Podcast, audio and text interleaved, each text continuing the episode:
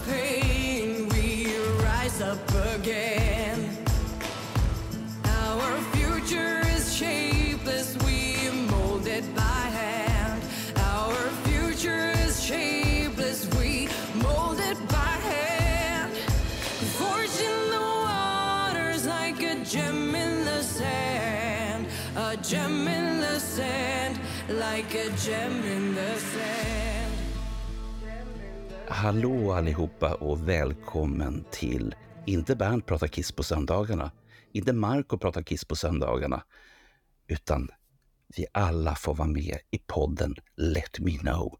Och det här kommer bli ett fantastiskt avsnitt där allting började med ett Destroyer-omslag 1976.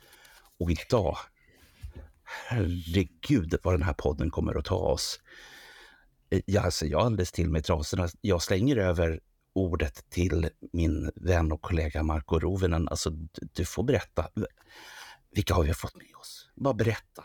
In, innan jag... Ja, det är det jäms som vi har i studion här. Två stycken av dem. Gitarristen har vi inte här. Men hon var inte med på Kickbluesen i alla fall, så att hon kanske inte har något så mycket att berätta. Det.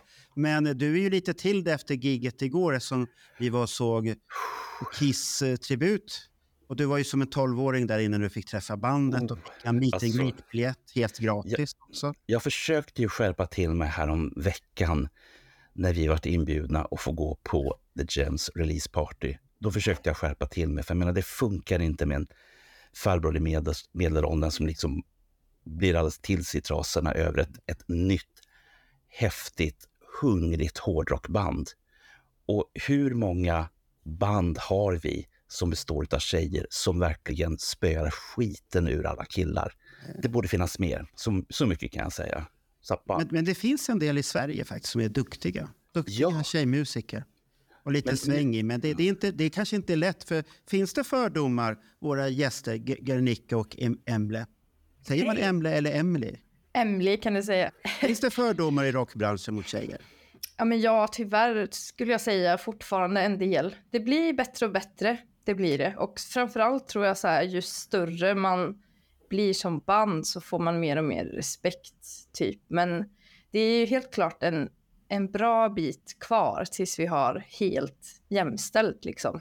Man är alltid lite underdog som kvinnlig musiker. Man måste alltid bevisa sig vara mycket bättre än alla andra och sådär för att, ja, för att folk ska ta en på allvar, vilket är rätt störigt. Men det kanske också i vårt fall gynnar oss för vi är jävligt hungriga, precis som du sa. Och vi, eh, vi har jobbat väldigt hårt på att alla ska vara väldigt, eh, alla är väldigt starka i sina olika positioner så att säga. mm. Eh, så att, eh, ja, det gynnar ju oss att vi har känt behovet av att överbevisa folk. Ja. Och eh, det releaseparty som vi var bjudna på, det var ju så pass enkelt så det var ju liksom kvinna efter kvinna efter kvinna som kom upp på scenen och gjorde sin grej. Och, och jag tycker att det är, så, det är så grymt. Det var inte, inte liksom att man var, "Ah, vi hittade ingen schysst violinist, vi fick ta en kille. Nej, ni fixade allt det här.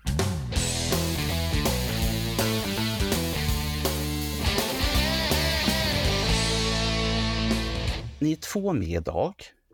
Ni är tre på omslaget. Ni var fyra, fem, kanske 27 på, eh, på scenen i Stockholm för ett par veckor sedan. Hur många är ni egentligen? Vi är tre stycken.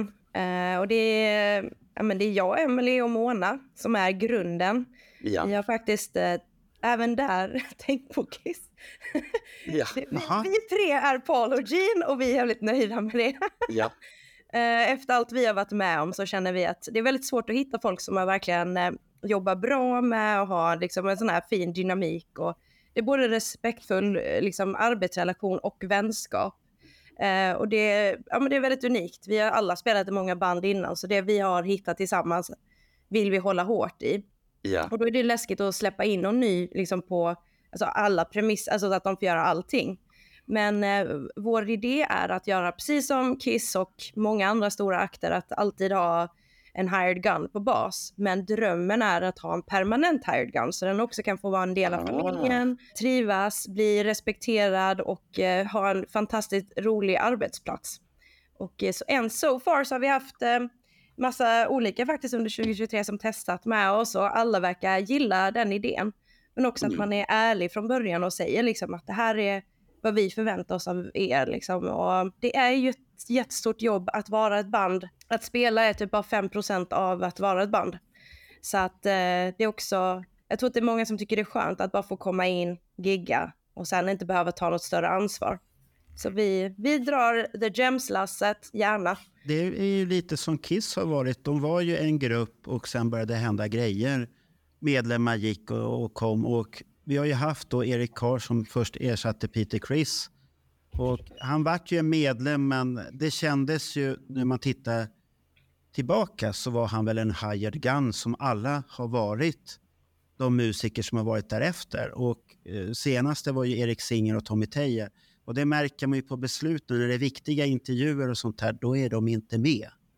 Eller så är de väldigt tysta och inte säger någonting för de har inte någonting att tillkomma med. Ibland kan det ju funka och för dem har det ju funkat alldeles utmärkt. Ja. Vi hade räknat ut dem alltihopa efter eh, sista den här farvälturnén som de hade med Peter Criss och Ace. Då var det många som sa att nu är det slut. Men sen har det ju fortsatt hur många år som helst tills ja, det naturliga slutet kommer att det funkar inte Någon riktigt gång bra. i framtiden. Så att Kanske. med, med Paul så vart det väl, rösten började ta slut där 2005, Mm. 2004, 2005. Och sen har det ju kraxats och det var, det var ju bara synd för min del att han inte kom på de här hjälpmedlen han hade lite tidigare. För att Mm. mig spelar det ingen roll att han har hjälpmedel för att jag vill ha helhetsshowen, att den låter bra. Inte att det låter kraxigt och sånt där. Det, usch, det är inte roligt. Men det är de det. Ni låter ju inte kraxiga. Nej.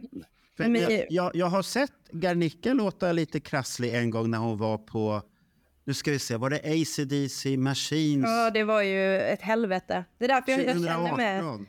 Jag känner med Paul, åh, mitt hjärta brister för att alltså, att förlora rösten är bland det läskigaste som kan hända en sångerska Ja. eller sångare. Och ja, det året, 2018, så upptäckte jag ju fonationsrör och jag gick till logoped. Jag filmade ju mina stämband under ett år, ett helt år, ett helt år. Och eh, fick liksom massa bra hjälpmedel som, jag, som har gjort att jag blivit starkare i rösten idag och eh, hanterar och turnerar utan att tappa rösten och, och sådana saker. Ehm, så det, ja, det var ett, ett av mina, mina svagare stunder och jag skäms faktiskt när jag tänker på det. Men det är också en del av utvecklingen att, att våga säga nej när man är sjuk och sådär. Och eh, det gör jag ju med tjejerna nu. Vi är så fina mot varandra att det finns en sån respekt att man är ju ingen maskin. Eh, och att man blir sjuk ibland och då är det bättre att faktiskt ställa in än att eh, Ja, men göra bort då är- sig som jag gjorde på Ja. ACDC Maskin. Nej, det, du gjorde inte bort det, men jag, jag förstod inte riktigt det här tipset du fick ut en bandmedlem, jag, jag säger ingen namn där, att du skulle dra lite whisky där. Det, det, det för, förbättrar ju absolut inte stämbandet, Nej, om man det, säger så. Jag fick Så att det- det faktiskt samma bättre.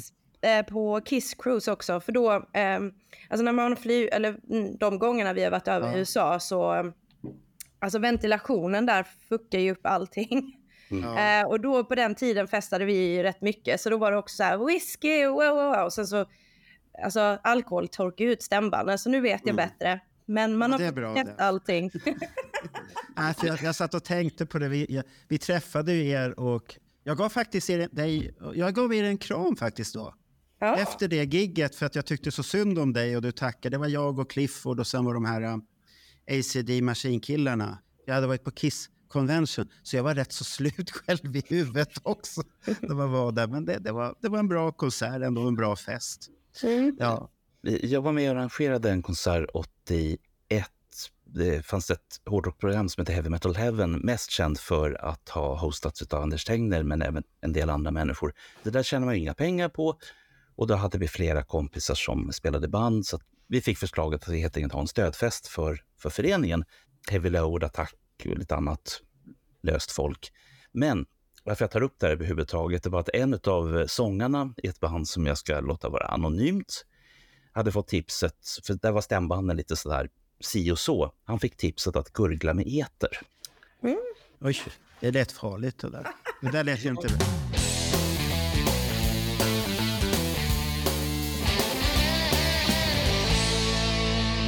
Men vad började allt det här med hårdrocken för er? För eftersom ni, ni är ju kvinnor, det brukar inte vara ofta så att man Är är så här jättehårdrockig när man är ung. Jag har inga fördomar, men det är vad jag upplevt. Det brukar vara med, med. Carola och allt möjligt och sånt här. Men det kanske fanns också, men det kanske kom någonting annat. Som bara satt på väggarna i flickrummet. Hur började allt sammans för, för er båda? Men jag tror liksom för mig var det så här att ehm, men jag har nog alltid kanske varit lite så här pojkflicka som man brukar säga. Eh, när jag var liten så liksom hade jag Mowgli-frisyr för jag ville så gärna vara Mowgli i Djungelboken och Det är så här grabben alltså. Spana in farsan här. Var nöjd med allt som livet ger och allting som du kring det ser. Glöm bort bekymmer, sorger och besvär.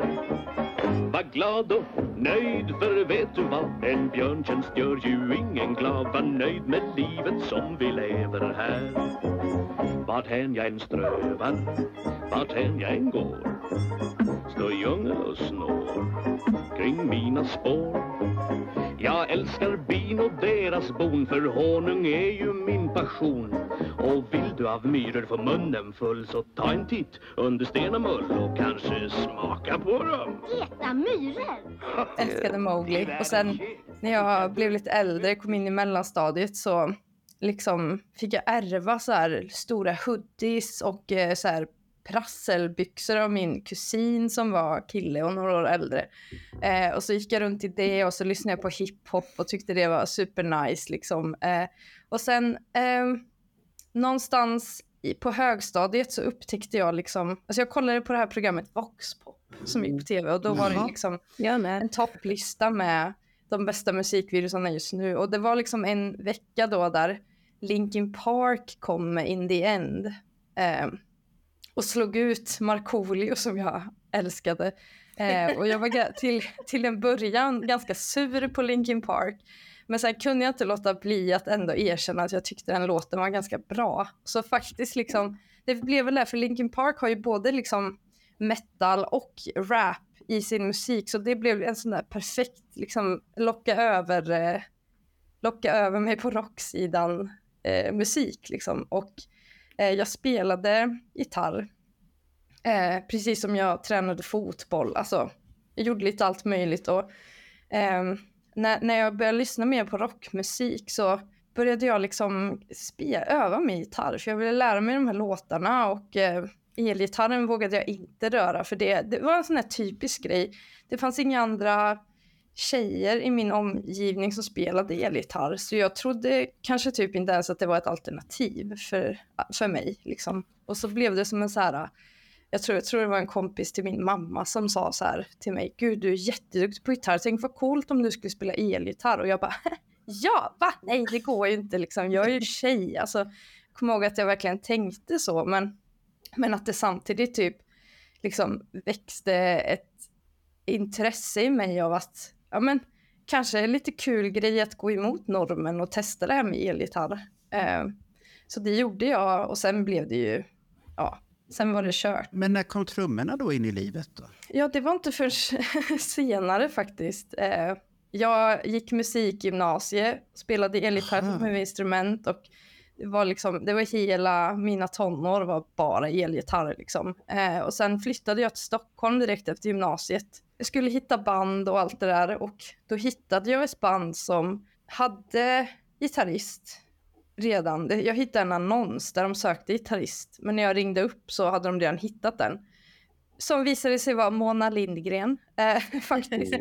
Men eh, då, då sökte de istället trummis och jag var ju så här, bara sugen på att lära känna folk. Jag precis flyttat till Stockholm liksom och bara ville etablera mig där. Så jag bara, äh, men jag kan några trumkomp, liksom man har lärt sig i skolan. Gjorde jag en audition och jag tyckte inte det gick bra alls. Men tydligen hade det varit någon trummis innan mig som hade varit ännu värre, trots att jag knappt kunde spela själv. Men jag fick någon känsla av att jag ville klara det här, så jag ville, fan vad kul det hade varit liksom att kunna lite trummor typ. Så då satt jag hemma och övade lufttrummor. ehm, och kom tillbaka eh, till ett andra, en andra audition och, och typ satte låten. Jag vet inte, sen, sen dess har det typ bara varit trummor istället, för det, det var så kul så jag bara fastnade totalt liksom. När, när du gjorde den där audition, där, gjorde du mycket så här rockposer då, som övertygade om att hon måste vara jäkligt bra? Då? Ja, jag vet fall. inte. Trummis, rockposer. Eh, ja. Jag, vet, det, ingen, jag minns bara att så här, det var liksom det var jobbigt att klara av en låt. Jag hade ju ingen liksom, trummis-kondis överhuvudtaget då. Att spela åttondelar på hi-haten i tre minuter var ju så här fruktansvärt jobbigt. typ. Men att man liksom, och det roliga var att Mona var faktiskt den som ja, men så här, hjälpte mig lösa trummor. Typ. Alltså så här, hon, hon satt med mig i repan och så här, jag tror det är så att man ska spela baskagge samtidigt som man slår på cymbal. Bara, ah, okej, det ska man nog liksom. Ah, ja, ja. Alltså, så här, så hon var ett jättestöd. Men jag vet inte, alltså, någonting såg de i mig. Kanske i kombination med att jag, ja men att man klickar som personer och sådär liksom. Men eh, på den vägen det med trummor. Funktionsmässigt, jag menar vi som har sett de videor som du har lagt ut. Jag menar, man ser kärleken mellan dig och trummorna så att det, det, är, liksom, det, är, inget att, det är inget att snacka om. Det är Ja, bara... men det är, det är väldigt kul. Jag, jag blev tokkär liksom. Det var, eh, jag vet inte, mina gitarrer var bara dammiga. Jag hade inte rört dem flera månader för jag hade bara övat trummor liksom. Mm. Eh, Men, men är det inte lite coolare att vara gitarrist än trummis egentligen? nej. Men, jag hade en ganska stor, jag genomgick en ganska stor identitetskris där med att just vara van vid att stå längst fram på scenen till att hamna längst bak. Och jag kommer ihåg att jag verkligen så här, men gud är det, verk- är det någon som ser mig? Alltså för det kändes inte som att jag syntes liksom och hela den här grejen med att så här, ja, men växa in i en annan roll rent liksom Ja, ja, releaseparty såg man inte dig första låten. Nej, Det var så mycket rök. nej men så jag man också. såg inte dig till stackaren där. Det är ju sällan lampor där bak, men det är på något sätt har jag väl... Ibland det kan jag bli lite eh, trött på att aldrig få bra livebilder typ, men, men Det- det eh, där är ju- annars så... Lösningar på G. Ja, men exakt, det, det kommer. lite. Nej, men jag, på något sätt växte jag in i det. Ja. Jag tänkte att det där får ni ju så att säga öva på och se till att, att Emily kommer antingen högre upp, längre fram eller, eller att man hittar någon udda, ett udda ställe på scenen som ingen annan har tänkt på. Det finns ju den varianten också. Ja, Men får jag backa tillbaka lite grann till din uppväxt, Emily? För att Mm. det som jag hör är att det fortfarande saknas kvinnliga förebilder inom Ja. musiken. Så himla mycket. ja, men och det är liksom... Det är, det är bara det enkla, rätta svaret typ. För jag tänker också att så här, ju fler band det blir, desto fler nya band blir det. Alltså det är ju en sån liksom. Och när jag gick på högstadiet så, ja men i en väldigt liten småstad, så här, det var, det var liksom, när jag började spela elgitarr så hade det kunnat bli så att jag hade blivit utstött för det. Mm. Eller att jag blev cool. Och jag hade turen av att jag blev cool. Eh, men det hade kunnat gå vilket håll som helst. För att det fanns, jag var liksom först. Eh, och så fanns ju då Avril Lavigne. Det var också en så här, Mm. det var någon jag verkligen tyckte var häftig också som, det var väl kanske enda liksom inspiration jag hade där att, ja. Men hon, det finns ändå någonting men det fanns inte mycket liksom. Men hon, men hon var väl lite punkig i början av sin Mm. karriär? Var hon inte det? Lite klädd så här, lite skater? Jo men exakt, jag, jag hade ju också slips över t-shirt och liksom testa den där stilen. Vad var det för designgrej? Vad slips och vad för ett... Ja, ja, okej. Vi så började jag gå loss i pappas garderob. Liksom. Han Ska "Ja." införa det igen nu eller? Eh, alltså vi har, ju, vi har ju med slipsar på turné, det har vi, men av andra anledningar nu. Vi, vi brukar klä ut oss lite till jazzgubbar ibland när vi tröttnar på att vara snygga.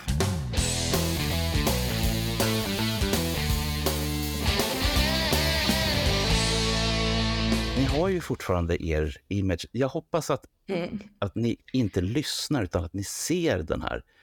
Därför det är jättenoga att påpeka att, och det här gänget har ju det gemensamt, de har uniformer, de har dräkter. Mm. Och det är liksom inte att ni går upp i slitna t-shirts eller ser ut som ni kommer direkt liksom ifrån eh, en tredagars fest, utan ni är verkligen så här, här kommer vi, kolla på oss.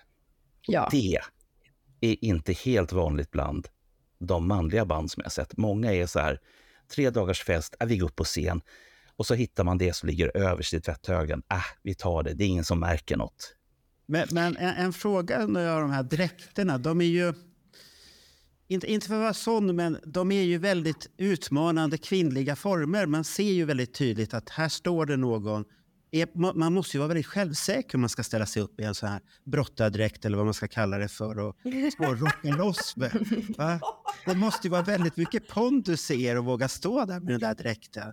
Men det är Alltså, det. de är ändå väldigt så här, designade för att vara, liksom, framhäva våra former som vi vill och sådär. Vad Ja, säger det har jag noterat eftersom jag jobbar ju med grafisk formgivning. Så jag har ju noterat hur på Gernicka när hon står där att det går så här ränder och de är designade på ett speciellt sätt för att framhäva vissa saker. Ja, jag, jag älskar det. Jag tycker det är skitfett. Det det är en del av det som hjälper en att gå in i rollen som nu ska jag stå på scen. För till vardags är varken jag eller Emily så här, ja, men ingen av oss är sådär jättebehov eh, behov av uppmärksamhet. Men när vi står på scen, då äger vi den jävla scenen. Och då får du liksom ki hela kittet av superhjälte-vibe med liksom extra allt och ja men du vet. Så det är, för mig så hjälper det jättemycket att bara switcha över från den här supernervösa tjejen till att nu står jag här och äger det här och look at my body. jag vet inte. Har, har, har, har, jag du, är väldigt har, stolt över det jag har liksom fått typ. men har, du den dräkten om du har haft tjafs med mannen din och sånt där? Och, och han kommer hem, har du den dräkten på dig och visar att nu är det jag som bestämmer var skåpet står då eller? Nej, jag borde nästan ha det. Ibland, alltså, eller väldigt ofta önska att jag hade det självförtroendet som jag har på scen. Den personen som man är när man är på scen, att man hade lite mer till vardags. Eh, faktiskt. Eh, men jag tycker det är viktigt att man, eh, att man har på sig saker där man inte känner sig som alla andra i publiken. Eh, det är det jag älskar just med Kiss, att man, man ser att det här är ett band och de har liksom försökt. Och det, det är en ansträngning och vi, vi är ju långt ifrån att ha den ekonomin eller budget som vi skulle önska att ha. Men man gör det man kan med de medel man har. Som nu håller vi faktiskt på att sy upp nya superhjältedräkter. Aha. och eh, i Thundermother så var det ju vi som hade det för att vi hade ju en person som gärna ville hålla sig till sitt gamla vanliga. Så hon sydde upp saker som redan såg ut som det hon hade. Medan vi tre hade enhetlig look speciellt på Black and Gold-skivan. Ja, just Så att, eh, jag, och sen så tycker jag att nu, jag och Emily är typ nästan lika långa, eller jag, jag vet inte, det här kan vara en konstig side-note, men jag känner att är man en större tjej, eller ja, vi är över 1,70 båda två, då tycker jag att man ska liksom äga den kropp, alltså man får äga den man är. Nu är jag stor och, vi, och man, har, man är kvinna. Oj. Ja, du är kvinna. ja, precis. Ja, jag, jag, jag tycker det är, bara, det är bara gött att kunna framhäva sina kvinnliga former och framförallt då om man jobbar med en designer som kan hjälpa en ta fram typ, ja men jag vill framhäva min midja eller Ja. liksom whatever. Paul Stanley är helt öppet bröst. Jag inte, Ja. man gillar väl att göra sig fin. Han, han, han hade väl inte slagit igenom om han hade kommit nu med den där håriga bringan. Då hade väl folk buat. Men på 70-talet gick det alldeles utmärkt att ha en hårig bringa. För det var ju han och Burt Reynolds och alltihopa. Det var ju ja. hårigare än hår. Det var ju Amazonas överallt om man säger så. Jag så faktiskt det, det var, det här är önskat att det var fler som, som, var, som inte var för coola för att bry sig. Förstår ni vad jag menar? Att ja. det här, eh, ja men det känns som att vi går emot normen rätt mycket genom att vi faktiskt har en genomtänkt look och kommer vilja köra på det. Ja. Eh, Och den inspirationen har vi ju verkligen fått ifrån Kiss, skulle jag ändå säga. Alltså, väldigt 100%. mycket i alla fall. vi snikar ju in den redan i Thunder Mother.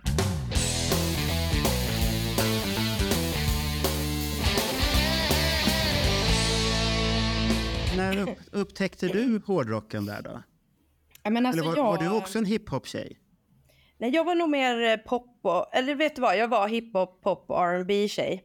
Ehm, jag hade thun, eller Thunder hade jag inte, så. Freudisk slipparna. Men eh, jag hade Spice Girls på mina väggar när jag var liten. Ehm, Självklart. Såklart. Och 90-tal. jag, jag älskar ju det här med att vara i grupp med brudar. Och jag har tre systrar. Emelie också. Nej, du har ju bror också. Men i alla fall att man liksom... Jag, vet inte, jag tycker det är skitkul att, att, att kunna göra det för andra. För som, du, som inom rock och allt det här. Jag hade inte initialt så många förebilder som var kvinnor. Så att när jag var liten så jag har lyssnat på allt möjligt hela min uppväxt. Men jag, skulle, jag var nog placerad i pop, eh, R&B, hiphop-facket. Eh, liksom, även om jag under högstadiet sa till, jag, berätt, jag, jag minns att jag ville, jag blev lite så nyfiken på punken. Och då sa jag det till min eh, pappa och så köpte han Ebba Grön och Imperiet skiva.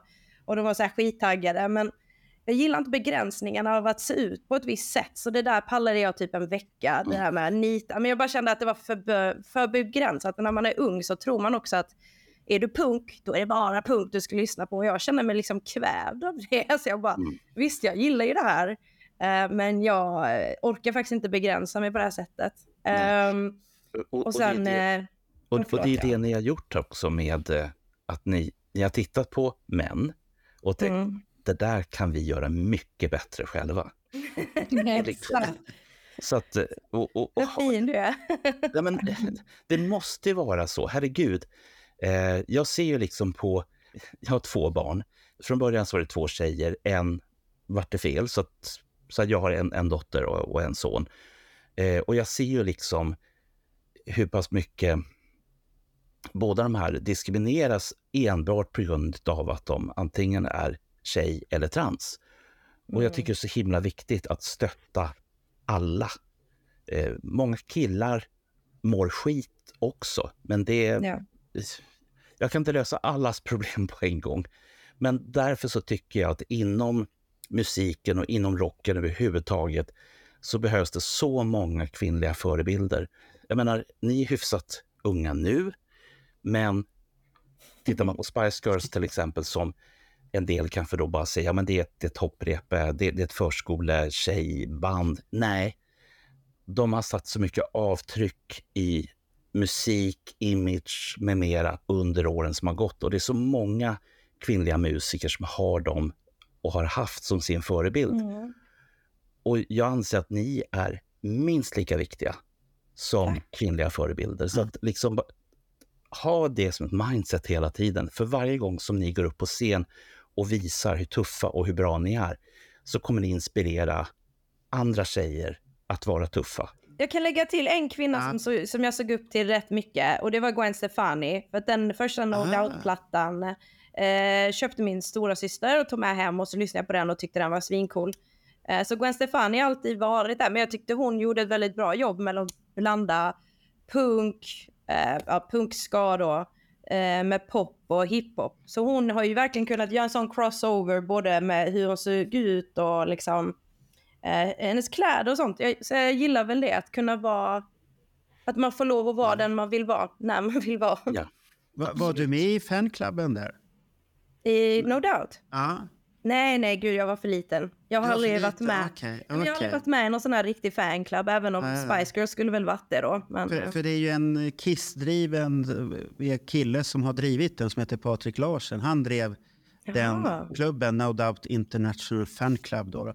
Och jag gjorde hans medlemstidning och den kom väl ut, väl, var det 10 eller 12 nummer någonting innan den, det vart problem med någonting där då. Så att det, så den, den, den, var du, den har du inte läst överhuvudtaget. Och hans Nej, historia. gud, han, han, han åkte ju med bandet i början väldigt mycket på deras turnéer.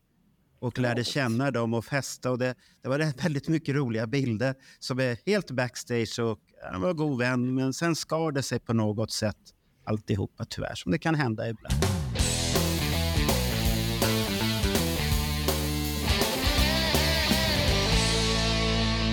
När kom Kiss då in i era liv? När upptäckte ni det?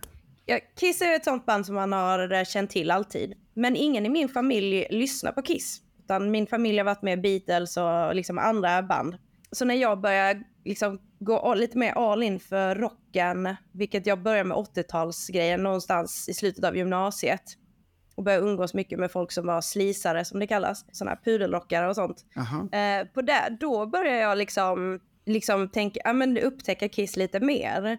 Men jag måste säga att det var först på när vi väl körde Kiss Cruise som man blev helt frälst. Så att jag har blivit ett fan på äldre dagar och verkligen uppskattar allting. För initialt tyckte jag det var lite svårt att förstå um, att jag gillade musiken. Men jag förstod liksom inte hur imagen gick ihop med musiken. Vilket hade man varit född på och liksom sett dem på 70-talet då hade det ju varit mera eh, chockerande. Medan för mig blev det lite som, jag tror folk kanske känner med Ghost, att det är väldigt snäll musik och så ser du så hemskt, eller förstår du vad jag menar? Att det blev som en sån liten disconnect för mig. För jag tyckte, Okej. jo de ser ju verkligen demo, eller så här, de ska se hemska ut men musiken är ju inte alls så. Så att eh, nu allt, allt det där har jag ju liksom accepterat och älskar. Men eh, ja, det dröjde några år. Men, tyckte, du att de, tyckte du att de såg läskiga ut? Alltså? Nej, inte läskiga. Läskiga är fel ord, men Ja. kanske... Men just att de, de skulle framstå som väldigt hårda och tuffa. Eh, Liksom, alltså så här, ja, okej. jean och du vet så. Eh, och så så bara... Nej, nej, nej. Så, alltså, fattar du? Okej. Det, Ja, ja. Jag tänker nästan, ska man se ut på det sättet ska man ju nästan vara dödsmetall eller black metal eller whatever liksom. Men, Vi, vilken period utav Kiss hörde du först när du lyssnar? Vilken typ? Vilken, var det 70-talsskivor eller 80? 70-talsskivor var det nog framför allt. Eh, men sen så tänkte vi eh, i Thundermother göra en cover och så då lyssnade jag igenom rätt, typ allt. Jag gillar även jättemycket från 80-talet så att för mig är det nog lite så jag, jag gillar rätt mycket allt möjligt. Jag tror första gången jag ens introducerades för Kiss, då, det var när någon ställde upp i Sikta mot stjärnorna som Gene Simmons. Ehm, Ja! Ja, det- jag tyckte han var så otäck. Alltså jag var, jag, jag var livrädd. Jag vet inte hur gammal jag kan ha varit då, men jag, jag var rädd för ganska mycket när jag var liten, ska jag lägga till. Eh, men i alla fall så tyckte jag det var superläskigt. Eh, men sen så har man ju liksom, alltså så här, Kiss är ju liksom så mycket mer än sin musik. De är ju ikoner och alltså så här, de, de har ju alltid liksom, jag tror ingen människa någon kan missa dem. Eh, oavsett om det är att man ser en Kiss t-shirt på H&M eller liksom, ni vet så. Eh, men sen när jag då, när Linkin Park hade hjälpt mig över till den rätta sidan Mhm. så att säga, eller vad man nu How to the dark side, som det heter. Ja, då blev jag ju, då blev jag ju så här, då ville jag upptäcka all rockmusik liksom. Och eh, eh, jag upptäckte Iron Maiden som jag blev superkär i, Van Halen och även lyssnade jag på Kiss. Eh, och det, det var väl mer att jag fastnade mer för andra band som Iron Maiden och sådär, men Kiss var liksom också med i, i det där. Liksom jag tror i mitt flickrum satt det mest Maiden-affischer, men också liksom typ så mycket olika band jag kunde. Alltså, det, ni vet, jag hade så här små, små bilder bara ur en tidning. Jag satte upp allt jag Jaha. kunde hitta. Det, Liksom. det här är, den, eh, Marco, det, här är det, det moderna sättet att göra det. När vi gjorde det så var det feta affischer. Ja, det var ju stora affischer som att... Ja. Nu- Men jag hade några sådana, men eh, det var liksom, jag samlade på mig det jag kunde liksom. Ehm, Mm. Alltså sen åkte jag och såg Kiss ehm, 2008 på Stadion i Stockholm. Jaha, Mm.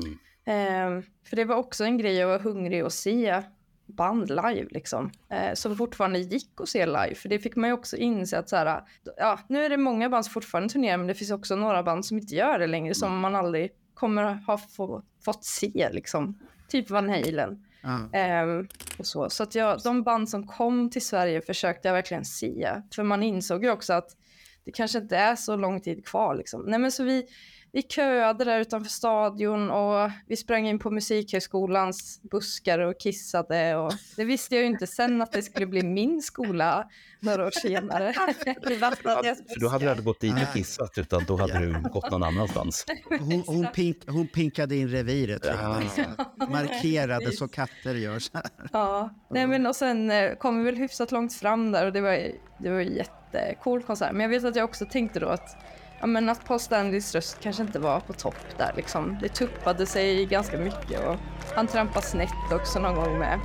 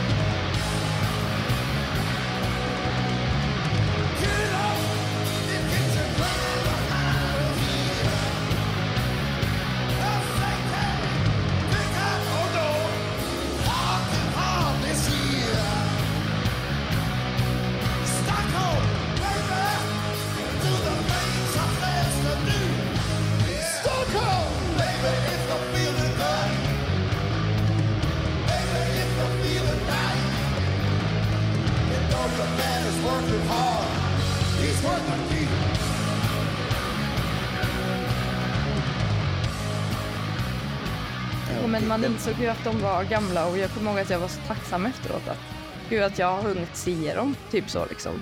Och man, Eh. man kan ju backa tillbaka i tiden och titta på, ta- bara Beatles. Beatles fanns i sju år. Ja. Det var Och- inte många egentligen som han se dem. Nej, Nej. De prånglade ut 13 album, men fanns i sju år. Och det är sånt här som man i efterhand bara tänker, va? Eftersom vi pratar fortfarande om dem precis som att de Mm. är ett levande band. Ja.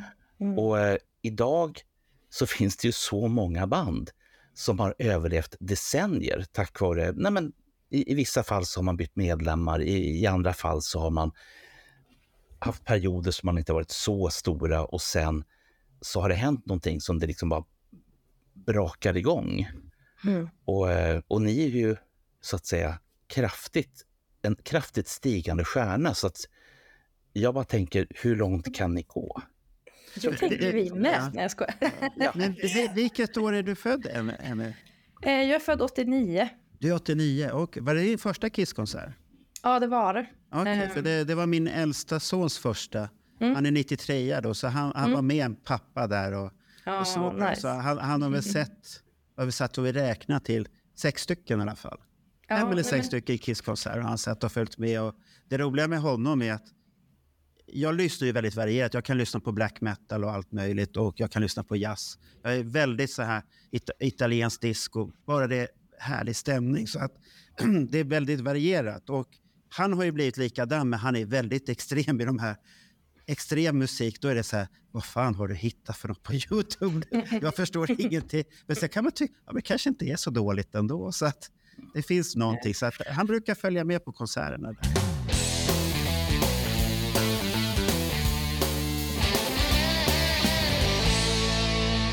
Vi har varit inne på det här med Kiss Cruise. Eh, och jag hade inte eh, kopplat ihop då förrän Marco, den vänliga människan, säger till mig, vet du om att The Gems, tre medlemmar från The Gems, var med i Thunder Mother och de var med på en Kiss Cruise? Och jag bara, va? Var de? kan inte ni berätta om liksom, hur kom ett band från Sverige och få spela på en Kiss Cruise och bli typ världsberömda i Kisskretsar? Jag, är- jag är så imponerad och jag är så nyfiken. Snälla berätta.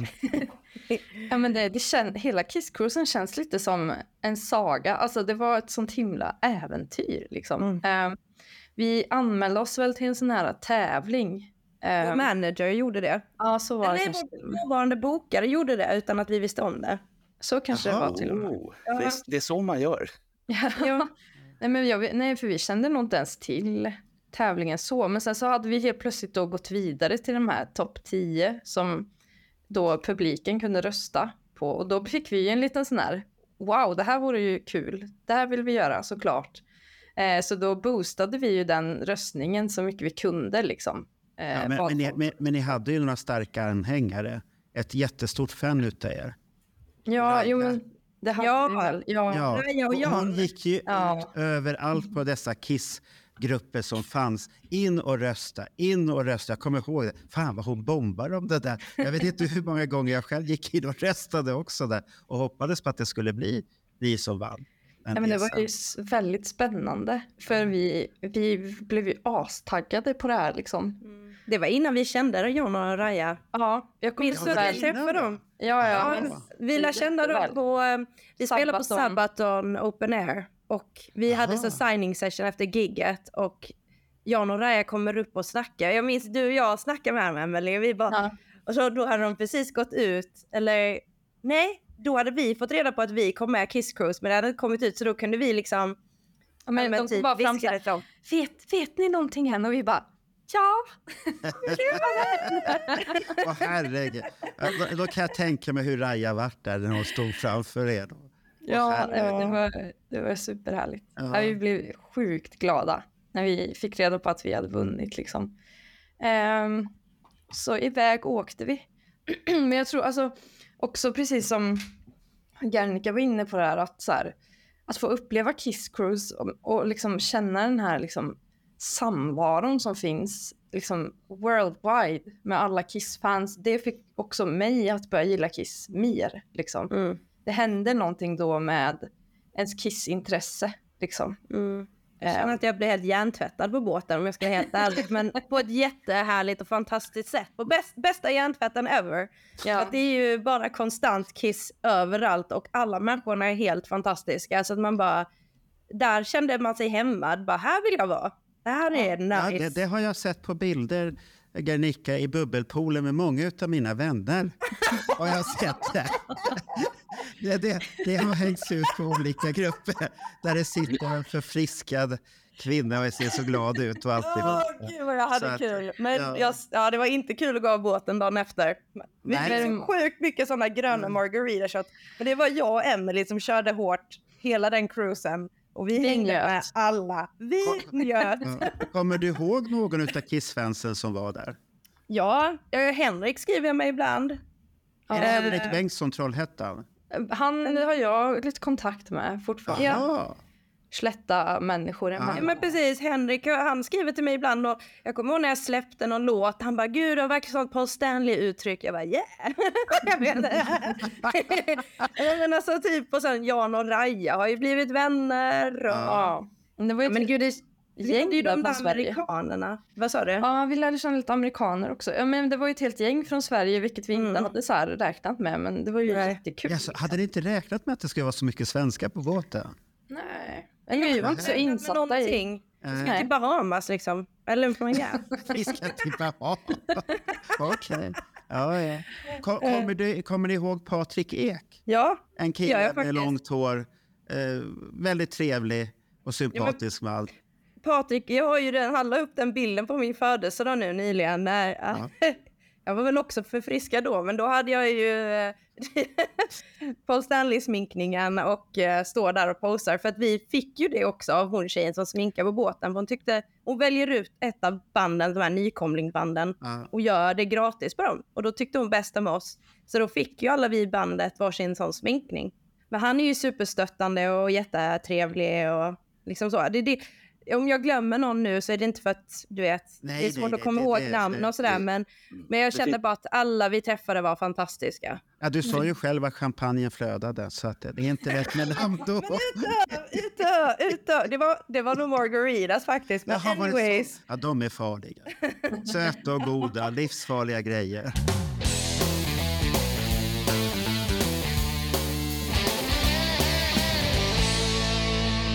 De Kiss-fans som jag har träffat under de åren jag har varit, vad ska man säga, aktiv, de har alltid varit så himla goa, fina och eh, alltså jag, jag menar, jag är inte ens artist, utan jag är bara vanlig jävla dödlig människa.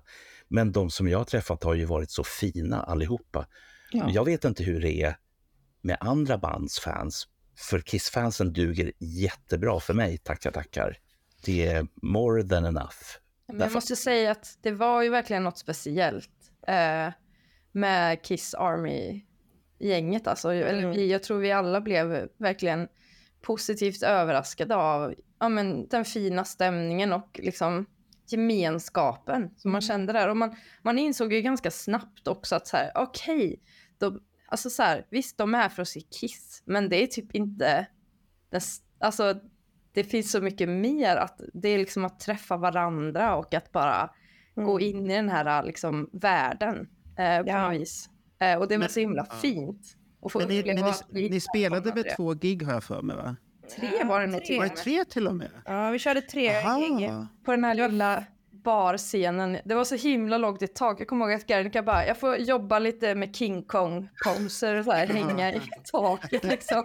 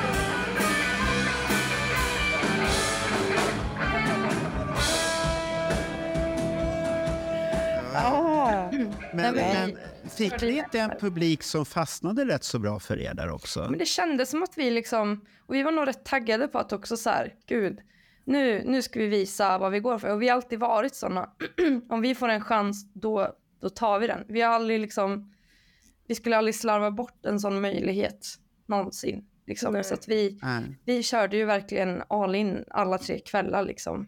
Var det liksom att det smögs in lite Kiss-covers här och där, eller? Hur gjorde vi med det? Det kommer inte jag riktigt ihåg nu. Jag Ehm, tror inte vi gjorde någon Kiss-cover. Däremot så året efter blev vi bjudna på förfester till cruisen. Och då spelade ju vi med All Star-bandet. Mm. Då körde jag Ja, Come on and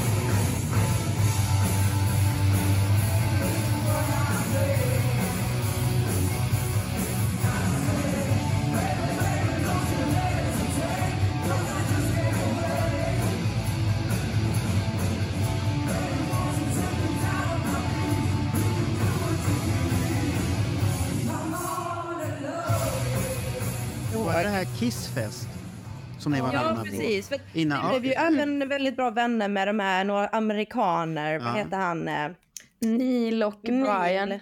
Och. Brian som har det här Kiss America-bandet. Och de är typ så här bankmän, jag vet inte, men de vill gärna flasha med sina pengar i alla fall. Eh, och de bjöd ju dit oss och så till att vi, ja, men vi spelade på förfesten på Hilton i Miami. Eh, och så. Det var en jättekul upplevelse, men då fick vi spela med All Star-bandet och All Star-bandet bestod ju typ av Ace Frehleys band. Eh, Jaha, det var det. Okej. Ja. Ja, så ja. vi spelade, ja vi, ja, vi fick gigga med dem och sen har vi jag tror båda bröderna Kulik var där. Så de har man ju också sett i liksom i, om, alltså så här. Eh, Så det, det var jävligt häftigt. Men, men vad tyckte ni om Kiss Cruise? Var, var ni på alla spelningarna och tittade också på Kiss och Unplugged-spelningen och deras indoorspelningar och andra band?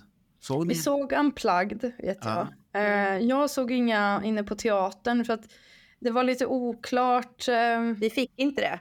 nej, det var liksom, man var tvungen att ha biljett till det och då kände vi att nej. Så, jag vet att jag kände att så här, då är det bättre att de platserna går till alltså, folk som har köpt biljett till båten. Liksom. Ja. Ehm, men eh, vi, man stötte ju på, på dem ändå lite. Jaha, okej. Ja, vissa gjorde man ju. Men vadå, vi såg ju dem byta på pooldäck också. Ja, det var ju Unplugged, den såg Det jag. är, det är en Unplugged-spelning, ja. Är det en Den såg vi. plagspelning? Ja, men den såg Ja. vi ju. Den tyckte jag var väldigt eh, charmig och fin och just att de bjöd upp eh, liksom alla eh, Mm. gamla medlemmar som var där och det var riktigt coolt. Men var, var det på samma kryssning som Ace Frehley var med på? Mm. Och då bjöd de upp Ace Frehley och så kom Bruce Kulick också upp på Jag har för mig att det var något Ja, väl? det var ju rätt Ja, så magiskt stämmer. ögonblick. Ja, det var ett Det stämmer. magiskt ögonblick ni hade Mm, där. nej men det var jätte, jätte Och det var en Q&A med Gene Simmons också väl? Ja, det var ju, de hade ju massa aktiviteter. Vi fick ju säga hej till, ehm, eller alltså där i artistloungen så kom ju dels Ace, och, han var inte så intresserad men vi fick ändå en bild med han. Okej. Eh, men jag minns att vi satt och käkade och så kom, um, Bruce Kulick. nej Doc McGee, eller vad heter Doc? Jaha, okej. Ja. Alltså vad heter han? Manager? Ja, dock, dock, dock McGee. Ja, Ja, precis. Så ni vet vem jag ja. pratar om. Ja, Ja, en ni verkar helt lyssna. Ja. Men precis. Jag bara, han kom och sa hej och han är ju också en legend liksom. Så det Ja. tyckte jag var jävligt fett och sådär. Så att ja. Men ni, ni fick eh, ingen utav Kissgubbarna som förutom Gene Simmons eller Paul Stanley som kom fram och sa, eller Erik Singer eller... Jo, Erik Singer har vi en kul historia med. Jaha, vad gjorde han? Mm.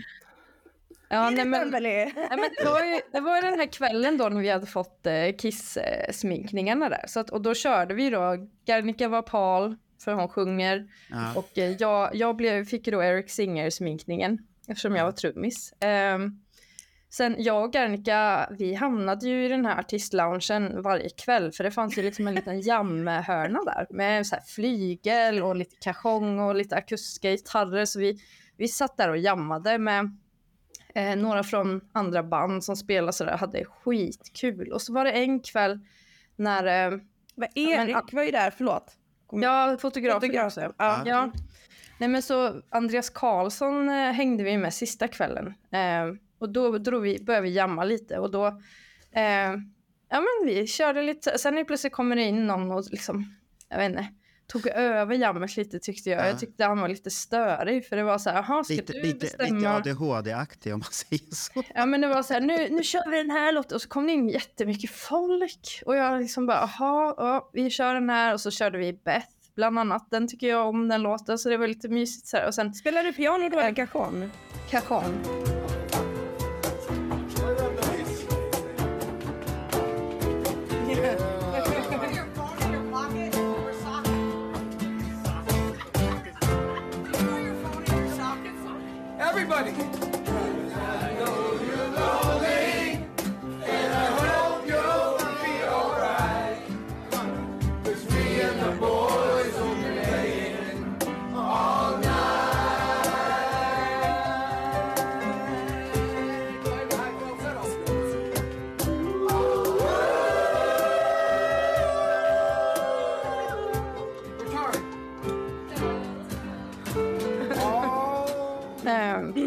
Och sen, ja, sen så plötsligt kom han fram till mig och bara, kan jag få spela Cajon lite? Och då kände jag bara så här, ta den bara, ja, Vänt- nu drar jag. Jag var lite så här, Låt, Jag låt mig få bromsa lite grann här. jag skulle bromsa. Jag, jag, hör, jag hör liksom direkt det här som, vi, som jag försökte att ta fram tidigare under, under det här samtalet.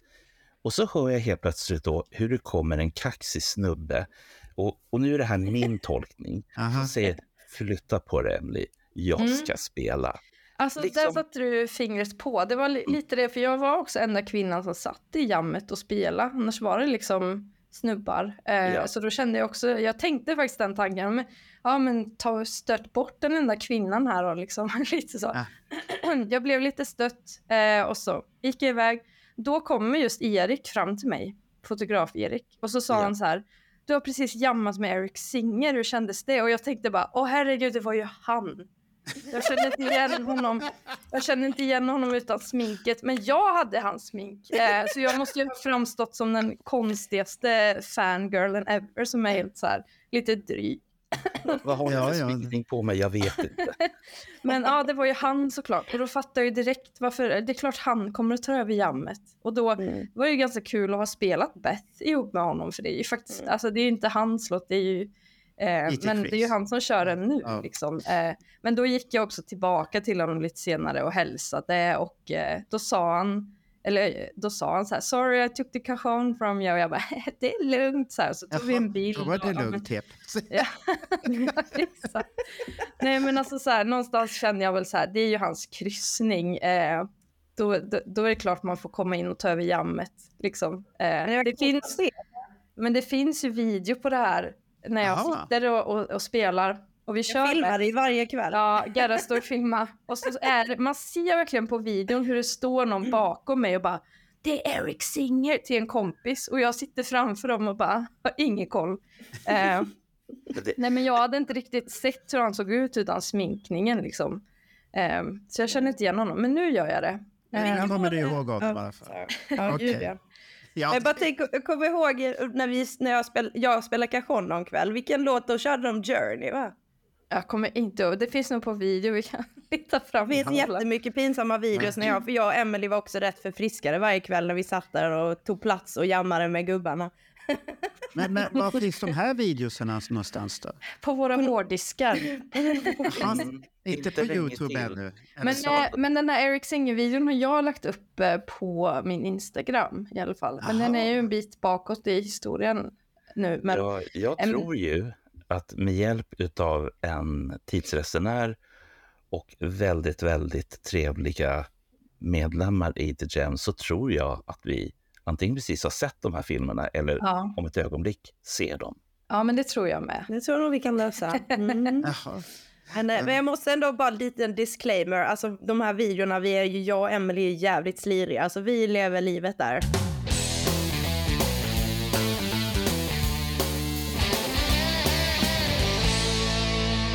Men det var också som att ja, men vi hade så mycket flyt den kryssningen. Vi hamnade på så mycket äventyr. Ibland, ibland har jag och Gernika bara sådana moments där vi liksom har noll planer en dag och så slutar det med att vi bara hamnar på världens äventyr. Liksom. Och det är oftast de bästa dagarna när vi liksom Men- inte har några förväntningar och sådär. Och vi, vi, Ja. eh, vi kände ju The Daisies som spelade på samma kryssning.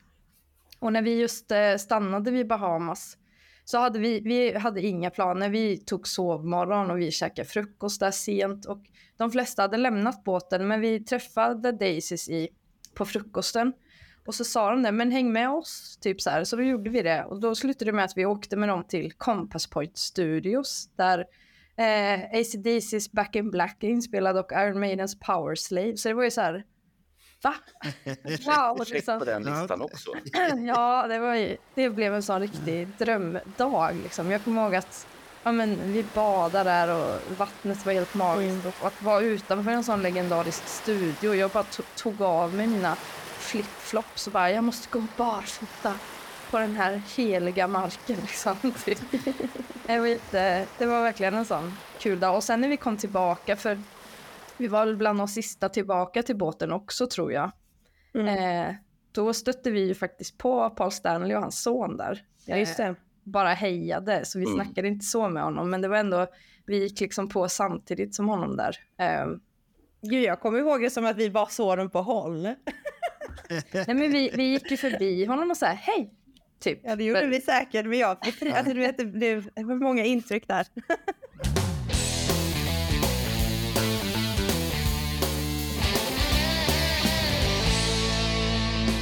Då spelade ni i Thundermother på den tiden. Den låter ju som allting var väldigt bra vid den tiden. Hela bandgemenskapen också. Var den på topp? Alltså min och Gernikas gemenskap har alltid varit på topp. ja. Eh, och vi har i den mån vi har kunnat försökt att dra oss undan och vara bara hon och jag. Ja. och den här kisscruisen är ett exempel på det. Eh, för allting, vi gjorde allting tillsammans. Ja. Och då delar vi det inte var- ens rum. Nej, men det var bara vi två liksom på de här, vid de här tillfällena. Vi, Det var inte, och jag vill också Vem- bara... vem- Om jag frågar, vem var, bas, vem var basisten? Är det hon som är tillbaka nu i Fandemade som var basist då? nej, det var Var det Sara. annan? Sara var basist. Eh, Sara Pettersson. Ah, det, det är hon som ser lite så här gammaldags rockig ut alltid. Eh, kort hår. vet. Ja, men hon är Jättekort hår. korthårig. Hon är Ja, nu vet jag. Jätterolig. Eh, Ja, nej, det henne, henne tycker vi om. Liksom. Eh, det var mer att hon, eh, hon hittade lite vänner som hon drog iväg och hängde Ja. med. Sådär. Och, eh, Filippa var väldigt taggad på att snorkla och sånt så hon drog också iväg på egna Ja, äventyr vilket gjorde att jag och Gernika var, vi var väldigt tacksamma för att vi Ja, men vi hade redan, alltså redan när vi var på Kiss Cruise hade vi ju så att vi gjorde allt i vår makt för att alla skulle känna sig liksom att, att vi skulle ha en trevlig gemenskap. Ja. Alltså att vi, vi jobbade, vi försökte verkligen. Eh, men fick vi stunder själva som bara föll sig naturligt där vi inte ens, vi hade inte planerat någonting men då var det som om det var ett mirakel. Alltså så, det var som en, en liten present vi fick där för att vi har alltid haft det kul tillsammans och trivs tillsammans och eh, det har inte alltid varit, eh, det, är mer dräner, det har varit mer dränerande när man ska då ha med en då där Ja. att göra. Så det har varit lite svårare, Ja. men man har gjort, för vi är ändå snälla människor och eh, ingen har någonsin haft något intresse av att eh, skapa utanförskap för någon. Så att eh, man har liksom gjort det lite på bekostnad av sitt eget välmående. För Eh, att, för, att, för att bandet vart ju väldigt poppis och ni åkte ju på turné med Scorpions och allt det här och det var i USA och då trodde man ju att allting var bra men jag tror så var det ju inte.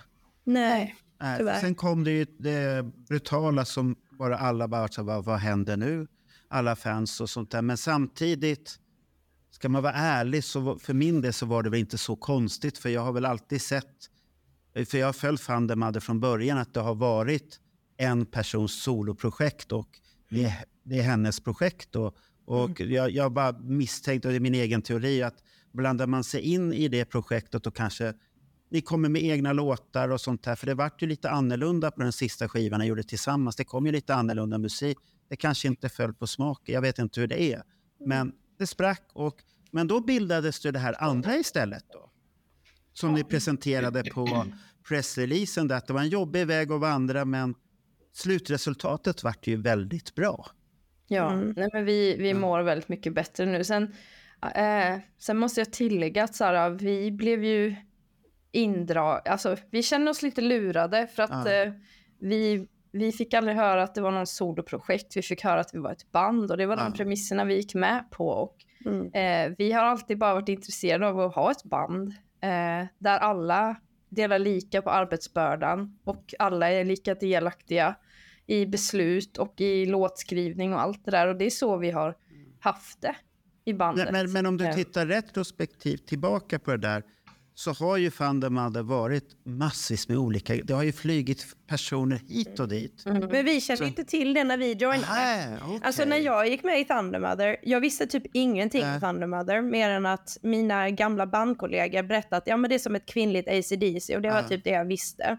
Alltså i och med att man är en hungrig musiker och det är Mm. svårt att, att få chanser så då la jag ingen större tid i att göra research på vem är det jag ska börja jobba med, vad har den här för historia eller vad är hennes. CV liksom, utan då var det mer så här, gud vad kul, ett nytt band, jag hoppar på det här tåget.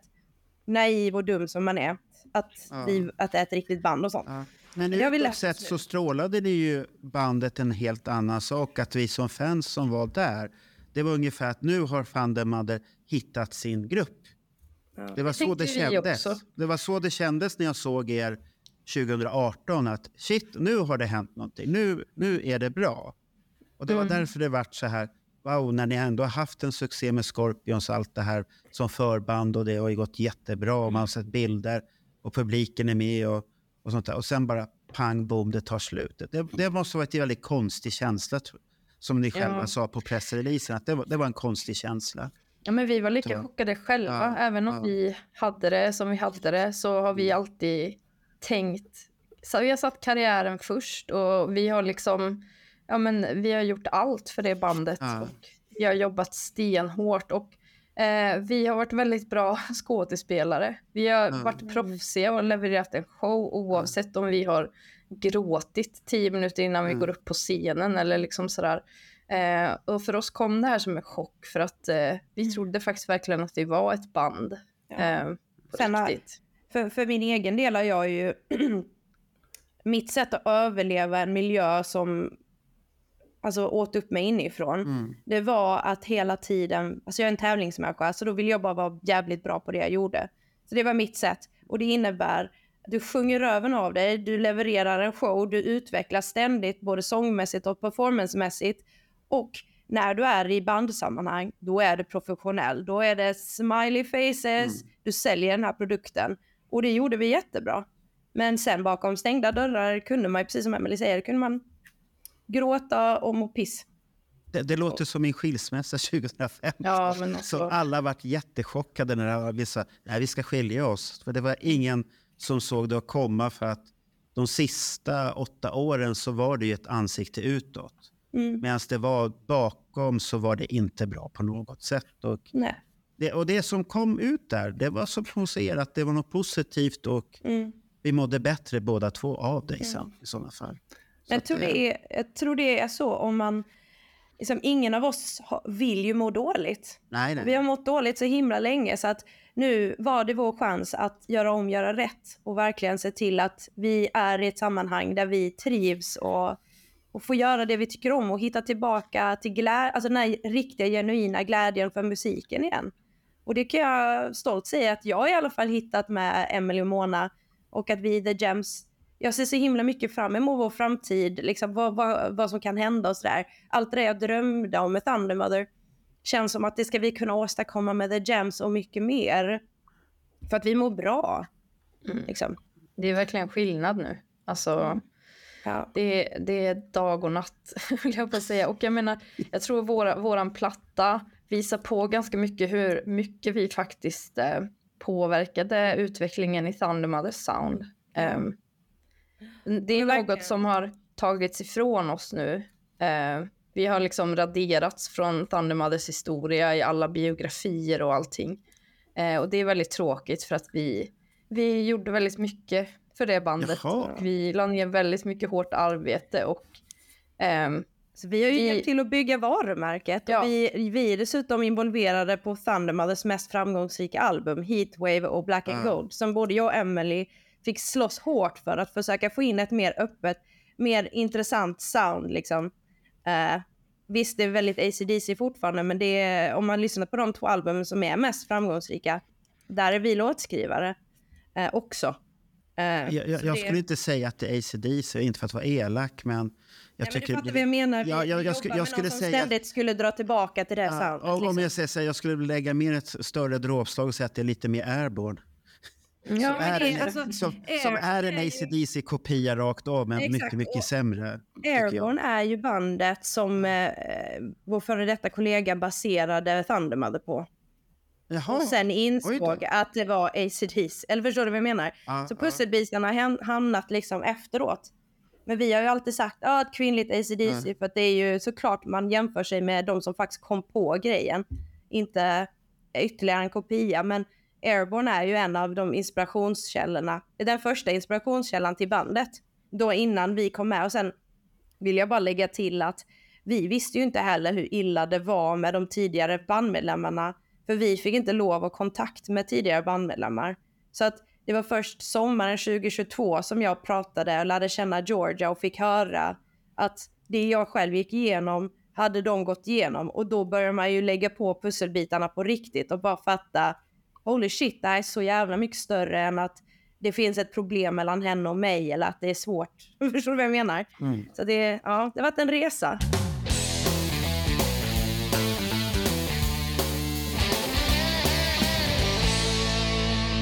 Men, men det kom ju ut ett album då som ser ut som Destroyer som Bernt har visat här flera gånger. Och Jag hade, jag hade inte tänkt på det för att jag hade haft blicken lite högre upp på den där bilden och så ser jag titta det är Destroyer-omslaget när vi är på det. Hur menar du? Men titta där nere, det är berg här nere. det, med klipper som sticker. Åh fan, ja det är det, säger jag då. För det hade inte jag tänkt på. Jag satt och tittade på er logga och allt det där är med i sådana... Sen har vi ju double platinum-tänket här också. Ja, det där är, Mm. det där är jättesnyggt alltså. Ja, men vi har... Posten här bakom mig. Jag tyckte jag kände igen. Ja. Jo, men vi, alltså, vi tycker ju liksom... Ja, men Kiss... Eh, eh, det var bara väldigt inspirerande vad de har åstadkommit liksom. Och eh, där har vi Alltså baksidan allting också. Kiss, alltså all, hur de ser ut, hur... Jag vet inte, jag tycker allting är så jävla snyggt. Mm. Och eh, det är jag ser, det. Ser ingen som heller har tagit så här tydliga inf- influenser som vi har gjort heller. Så då kändes det som att varför inte liksom? Mm. För dels har vi pratat om att, det, att det, det bandet ni var med i förut inte riktigt var det som ni hade hoppats att det var. Ni har gått igenom en sorgprocess, vilket du tog upp på scen. Eh, väldigt, väldigt tufft måste jag säga. Ett, ett tufft tal eh, med, med mycket, mycket känsla och jag bara tänkte att nu har det stockat sig i halsen på mig också. Så, så pass mycket gick det ut. Och sen så tycker jag att grejen som ni gjorde, att på releasefesten ha repat och kört alla låtarna, det är, en, det är fortfarande en, en udda grej. Jag har ett band som jag känner till som har gjort det och det är Sparks. Eh, Två stycken farbröder från, från Los Angeles. De har gjort det tre gånger när de kommit till Europa. Och sen fick de blodad tand för de hade då gjort 21 album. Så de bokade en teater i London 21 dagar på raken och så bara körde de igenom alla. alla. Så tipsen är när jag gjort 21 låtar, eller 21 album. Så. Men, Wow. eh, men det jag också, det som jag egentligen ville fråga. Eh, Peter Lemark, gammal, numera pensionerad musiker, hävdar han själv.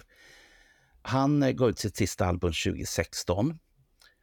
Och, eh, och det gjorde han enbart därför att eh, David Bowie hade kommit ut med sin Black Star-platta innan. Och snart så kommer jag till vad jag är ute efter. Ehm, och då var de, både Bowie och även Peter Lemark var jättenoga med att, ehm, för de baserade på, på vinylalbum båda två, eh, att A1 hörde ihop med A5 som hörde ihop med B1 som hörde ihop med B5 som, ja, så att det vart en slags loop i det här. Men ni har gjort en annan grej. Ni har 15 plus en låtar som för mig är liksom bara, ja, de fick plats. Eller Hur, hur, är, hur är tänket här? Har, har man, för ni gjorde ju, ni har ju även ett vinylalbum. Hur är plattan uppbyggd? Är den uppbyggd på vinylalbumet eller på CDn eller? Jag tror framförallt eh, CD, för vi har nog tänkt liksom hela, alla låtar i Mm. den följden de är. Liksom. Och jag menar, vi framförallt vill ju berätta en lång historia om ja, vad vi gick igenom förra året. Ja. Eh, så ordningen på låtarna är verkligen satta med omsorg. Eh, och där tog vi inspiration lite från till exempel Beyoncé som eh, har Jaha. Va, vilken, platta, vilken, platta är, det- vilken platta är det hon har? Du har bättre koll på det, Gernika, än vad jag har. Jag, jag, jag tror det är Lemonade, men jag är inte helt hundra på vilken platta det är. För det är Mona som är det stora Beyoncé-fanet. Jaha, men hon är en sån här riktig multitalang har jag börjat förstå. Ja, Mona ja. För, för när hon gick med i Thundermother så var jag tvungen att youtuba vad hon hade gjort och det kom jävla mycket konstiga projekt hon hade varit med och, och spelat och sånt där. Och då förstod jag att, som jag sa till Bernt, att jag vet inte faskat om inte de har en bättre gitarrist än vad Thundermother har nu för tiden. Så Det kan vi garantera, det har Ja. vi. Ja, det, det, det var det jag misstänkte. Men, för att jag har förstått att det här är väldigt duktigt. Sen vart hon ju... Var det Gibson som hade gått en statement Det var för precis henne? det jag tänkte säga, Ja. det, att hon har ju blivit Gibson-artist och hon är den Ja. första i Sverige. Europa tror jag det är faktiskt. Men Det är vi, jättestort ju. ja, alltså då snackar vi tjejer och killar. Ja. Alltså så. Det, ja, men Ja, det det är var du väldigt snabb att poängtera där på scenen. Men- Det är alla, hon är den första som har... Ja men folk är ofta sådär, ja men kvinnlig gitarrist, Ja. bla bla bla bla. Mona Jaha. är svingrym oavsett fiffig liksom. Det var därför du poängterade att det är den första helt och hållet. Ja, ja. Ja, för där har vi också en sån här tidig Kiss-koppling. Gibson och Pearl. because blue want the best. Ja, det Eller är- hur? Det känns som man får rysningar. Det är lite så här saker som man inte ens tänker på. Ja, men det har ju nog kanske mer bara blivit. Alltså, jag har ju varit Pearl-artist sedan 2018 nu och eh, det, det var liksom, det var framför allt kanske, inte just liksom Eric Singer som har dratt mig till Pearl, men sen när Pearl-katalogen kom ut, så eftersom vi båda började på E så hamnade vi bredvid varann på artistsidan där. Och liksom, så att det känns som det, man har ständigt liksom förföljt Kiss på något vis. Så, Nu, nu, vet- nu vet du hur han ser ut då. ja, nu vet jag. Ja, nu vet jag det, det är inga alltså. problem överhuvudtaget. Nej, det skulle inte vara några problem. Men, men det, är, de- det är de här kopplingarna hela tiden, antingen medvetna eller omedvetna. Och Mona tänkte jag på, eh, eftersom Marco har ju lärt mig att när man går på Kisskonsert, då står man på Jeans sida. Alltid Jeans sida, annars blir det fel. Eh, och nu hamnade jag på Monas sida för jag tänkte att det måste väl vara så också. Eh, och det som Men, men hon stod ju på Jeans sida. Ja, Ja. del, dels det. Ja. Men sen är grejen att när hon väl kom fram till scenkanten, då växte hon. Hon var ju liksom tre meter lång och så sitt gitarrego ovanpå det. Så jag var bara så här, wow. Ja, hon hade energi som attan där. Ja. Fast hon, hon, verkade, hon verkade tuff men samtidigt väldigt ödmjuk fick jag känslan. Och att, eh, Det var inte så att det, här är jag, här är bäst och sånt där. Det var väldigt, hon, hon utstrålade ödmjukhet samtidigt när hon stod där framme. Så det, det var lite mäktigt. Så jag tänkte, vi, vi måste väva in Mona i det här. Bara för att Ja. hon inte är med nu så hon är ju en minst lika viktig del för är er. verkligen. Alltså Mona är så jävla grym och jag känner mig så himla tacksam att jag får spela med både Emelie och Mona som är två svinbra musiker. Och precis som du säger, hon, är, hon kan ta plats, hon äger scenen, hon ser ut som den Ja. coolaste gitarristen du någonsin har sett. Hon tar sitt instrument på allvar så hon övar, det är inte, hon spelar väldigt sällan fel och sånt. Ehm, men hon är ödmjuk. Alltså hon Men- är men inte jag, diva jag och saknade superdräkten på henne. Ja, Ja, men det hon är kommer. Ja, det kommer. kommer. Den håller på att sys upp nu, men hon... Eh, vi var ju väldigt stressade där den 26 januari, så att hon eh, glömde faktiskt sin tröja hemma. Men sen så slut, det visade sig att det, det matchade ju ändå med Mia som hade på sig vår bandtröja. Eh, men tanken var att hon skulle ha på sig sin eh, svarta muggler-outfit. Eh, som hör till den på skivomslaget. Ah, men eh, okej. hon eh, glömde den. Sorry. Att hon, Jag- hon, jag hon att ser rätt så het ut i den. Man säger så. Ja. Så det, det hade varit häftigt att se det. Men det kanske hade blivit jobbigt för oss gamla gubbar och i våra hjärtan där och titta på sånt. Så att det, det, är bra. Det, det är bra att hon hade det hon Men ni, hade. vet ni om att Mona spelar med Ola Salo typ över 100 gig med honom? Nej, Jo, men det, det har någon sagt till mig. Ja, så att Mona Ja. är liksom, hon hoppar ju bara in för att vara schysst mot Ja. oss. Precis som Emily blev trummis där back Ja. in the day. Mona lärde sig att spela bas för att hjälpa oss i Thundermother. Ja. Och så blev eh, hon svinbra på bas. Eh, Ja. liksom. och, Och sponsrad av Sandberg direkt och EBS. och EBS. liksom. Ja, och det är ju också en grej till att så här, vi har i Mona både en jättebra basist och en jättebra gitarrist. Så att vi kommer, hon kommer göra båda på våra studioalbum liksom. Vi behöver ingen mer. Det enda man, vi fick lära oss i studion och det, det var väl för mig absolut jättenytt som inte spelar något sådär. Men eh, det här med fingrarna just att när man spelar in bas, eh, det sliter på fingrarna på ett helt annat sätt än gitarren gör. Men då får man bara schemalägga de inspelningarna så att hon får vila lite för gitarren blir hennes viloinstrument. Vilket också är... Mm. Är, är hon lite businesswoman också då eftersom hon lyckas få sådana här kontrakt hit och dit? Ja, ja, gud. Ja. Hon är väldigt... Alltså hon jobbar hårt på liksom all, i alla aspekter. Hon är verkligen så här... äh, Men, det- Har, har, ja, har, hon en filmkarriär på G också eller? Nej, det kan säkert komma. Hon är, du- hon är grym på teater. Jag skulle inte förvåna mig För- alls. Förstår Bernt vart jag är på väg, vem jag börjar likna det här vid? Det är Gene Simmons. det finns Man vissa är andra- överallt. Det finns vissa andra basister vi kan snacka om här. Ja. Men, men då, då handlar det bara om att göra som ni har gjort nu, nämligen se till att hålla henne uppdaterad, älskad, omtyckt. Eh, och sen då när man märker att det börjar att dra iväg någonstans, då är det bara liksom att dra åt kopplet. Ja. Annars så blir det ju som Gene Simmons 1984, 85, 86. Där han bara tänker att jag vet inte vem jag är. Jag har tagit av mig sminket. Jag är ingen demon längre. Jag har ingen aning vem jag är. Jag kanske är en, em, arabisk skurk eller någonting. Eller jag kanske en hermafrodit. Jag Ja. vet inte, jag provar allt. Ja. Mm. Men Jag han har spelat advokat också i en film och där är han riktigt, riktigt grym. Han är så Vi stisig. får hoppas att hon inte går så långt. alla Nej, nej, nej, nej. Jag bara berättar vad han inte ska Ja. göra. Inte vår, ska vår göra. demon, eh, jag tror att det är det som är fint med vår vänskap, att vi är alla väldigt business. Det är därför också Kiss är en väldigt stor inspiration. För att vi, vi är alla seriösa med våra instrument, men också medvetna om business-sidan och har en massa intressen.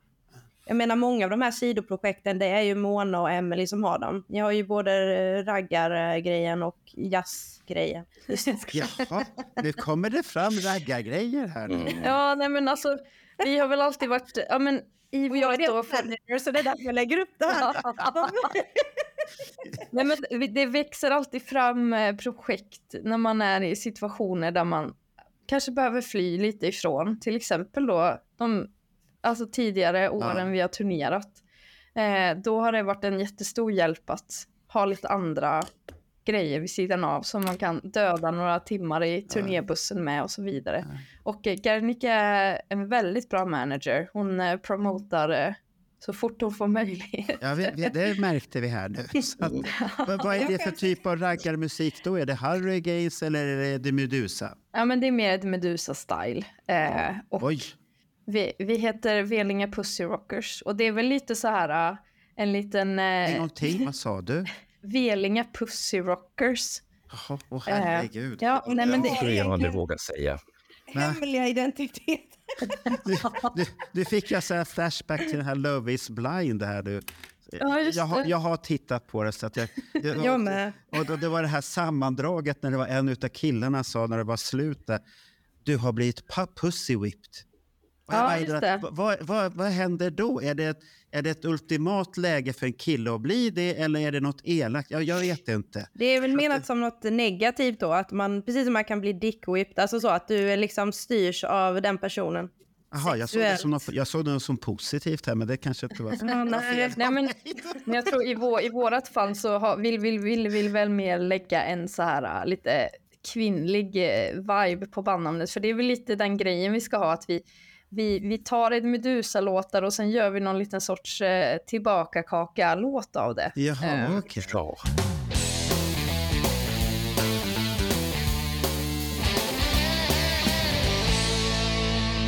Men det där jazzprojektet, vad är, vad är det för något? Ja. Vad lirar ni för jazz då? Är det... JL Trio heter vi, Johansson Lindgren Trio. Det kom fram ur att ja, men, vi, vi tycker det är jättehärligt med jazz och framförallt liksom, alltså legenderna inom jazz är ju väldigt så här, äh, men många av dem ganska gamla nu, de som lever och kollar man på liksom liveklipp på dem så sitter de ner på scenen helt stilla och uttryck, alltså de har noll utstrålning utan i jazz är det ju bara det här nördiga kring musiken Ja, liksom. men de har en aura runt omkring sig. Ja, vi, Lite vi, tyckte bara, vi tyckte det var liksom en härlig eh, kontrast till våra karriärer där det är så här, ah, vi måste ha världens scenshow och liksom man måste alltid och då, då tyckte vi det var kul. Men det är väldigt kul att klä ut sig då till sådana här jazzgubbar istället och att bara samla energi lite av att nu, nu giggar vi här.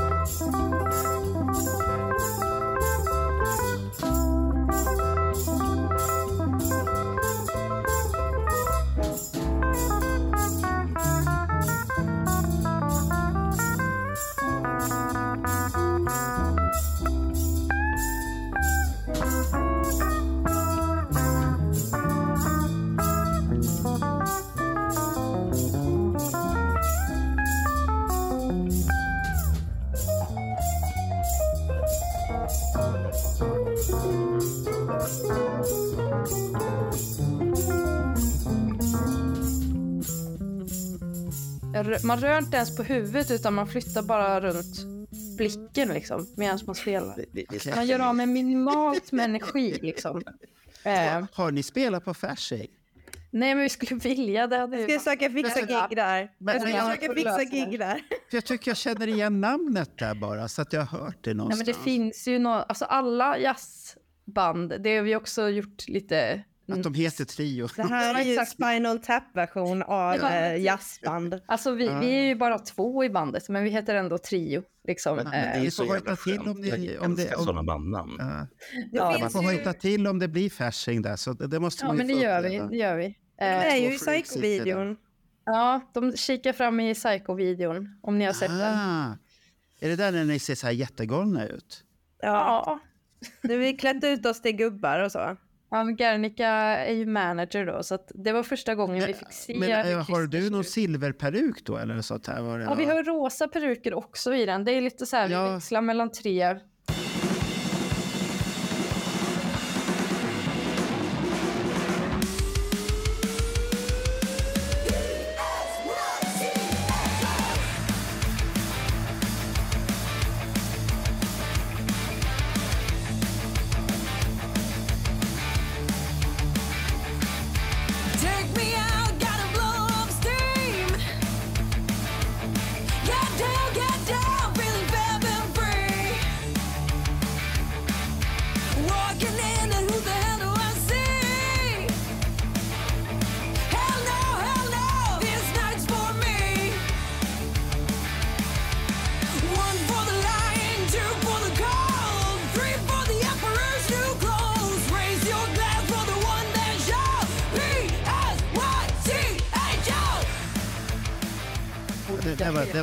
Var, det, var, en otäck video. Så jag, det var otäckt. Den där, så, jag får När, när, vi håller, när, när vi håller på att dra Kiss-referenser till höger och vänster här.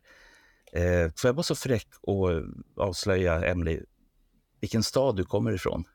Ja, Och att det finns en Kiss-koppling med din. ja men gör det. Eh, Falköping. Mm. Är inte bara att ni har ett eh, osteri, utan ni har även Alexander Johansson. Och Alexander. Johansson i den här podden och bland våra tittare och lyssnare. Vi vet vem du är, Alexander. och, och jag tyckte att det var så himla coolt att bland alla Kiss-referenser som, som vi har försökt att plocka fram så kom du och bjöd på det här, Emily. Falköping. Eller hur? Kiss-staden deluxe. Nej men Ja. alltså det, vi, det minns ju jag att eh, han har haft utställningar som han har gått på. Alltså någon gång i Falköping och någon gång har han haft det i Skara också. Och det har ju varit jättehäftigt att se liksom. Eh, Men då ska jag fråga, har ni någon sån här kissmörs hemma överhuvudtaget? Eller har ni vinyler som ni har köpt? men här har vi ju Kiss Oh. Cruise. Ja, det är t-shirt. Det är Kiss Cruise t-shirt. Gerda, du har på dig någon också. Men jag är bara, den här är faktiskt från Gina Tricot, det, jag tar bara på mig den här idag. Men jag har, jag, nu tror jag har loss den här dyra kameran, ska jag visa. Men har Gina Tricot t-shirtar med Kiss? Jaha. Tydligen. Den har jag här. Oj, oj, Inspiration. Och det roliga är ju att eh, folk har ju förstått att eh, i alla fall jag och Emily uppskattar Kiss väldigt mycket. Så jag har ju fått så här tyska Kiss-tidningar med poster. Den posten var i en sån. Men jag, fatt, jag kan inte läsa tyska så att jag, den ligger här och jag har lite vinyler uppsatta så här. Men ja, nej, men det är lite Ja, Kiss-grejer. ja. Okej. Jag, Jag har också Kiss-sänglakan.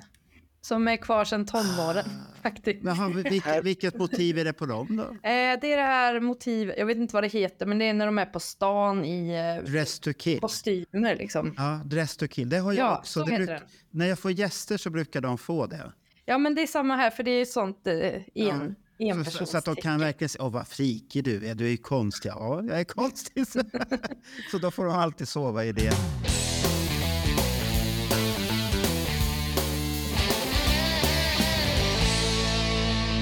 Om vi tittar på er skiva här så har jag ju hittat så här lite låtar som Domino.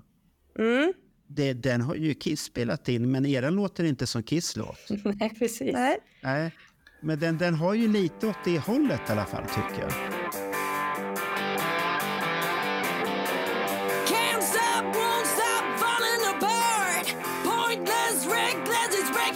Breaking my heart.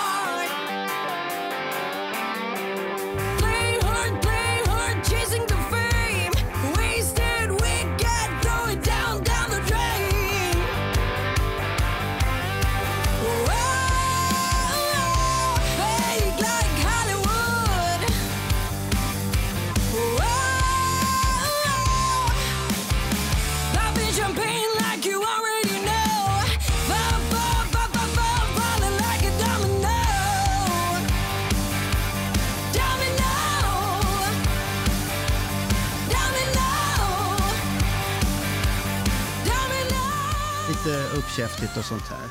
Men det Ja, vad gillar vi handlar- ju. Vad handlar eran domino om då? Men den handlar väl mycket om att så här, ja men tänker lite att man står på bryggan och ser ett skepp eh, segla iväg och långsamt sjunka. Vasaskeppet. Nej, ska Ja men typ lite. det kommer inte Okej. så långt.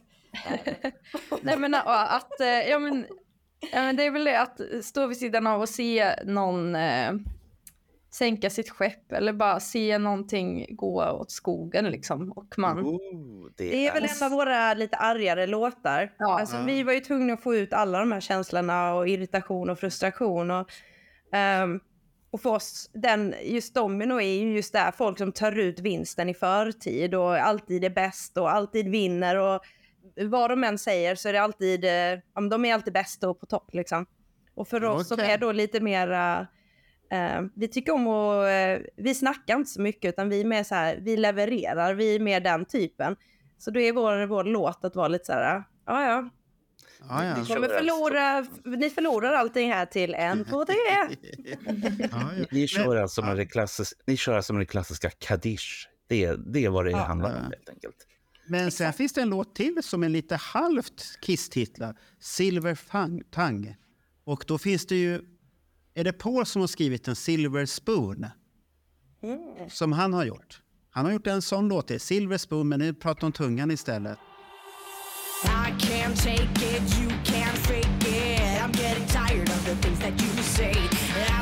Bullshit, it's a hard hit. It's getting hard again, I look the other way.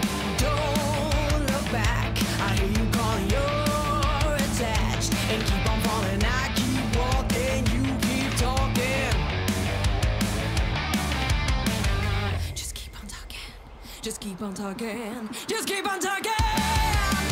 Sell the dawn, don't say it. Sell the dawn, they can't take it. Sell the dawn, I don't get it. Keep it to yourself, and don't forget about it. Sell the dawn, sell the dawn, sell the dawn. Och den var väl också lite elak har jag för mig, den låten.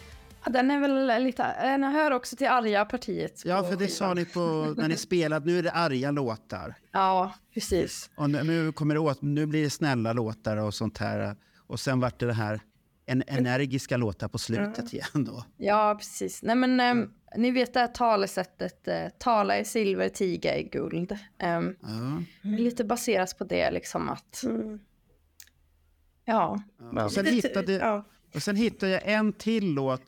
Den, nu är det så att nu har inte den en Kiss-titel, men den heter Force of Nature. Jag har för mig, nu kan inte jag lyssna på det, men jag har för mig att det är den låten som är väldigt snabb och det spelas hit och dit. Och ni presenterade den.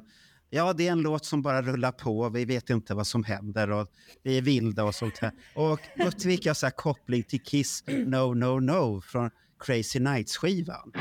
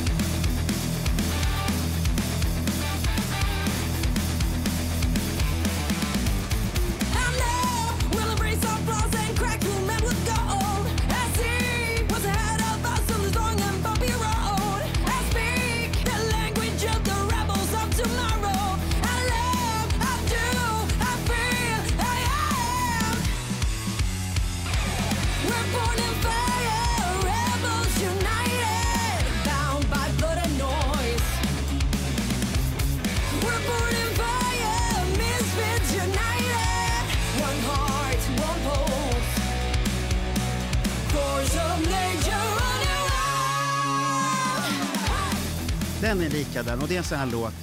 Antingen hatar man den eller så älskar man den. Så att den delar många Kiss-fans. Vad gillar man den låten? För live så är den väl rätt så rolig.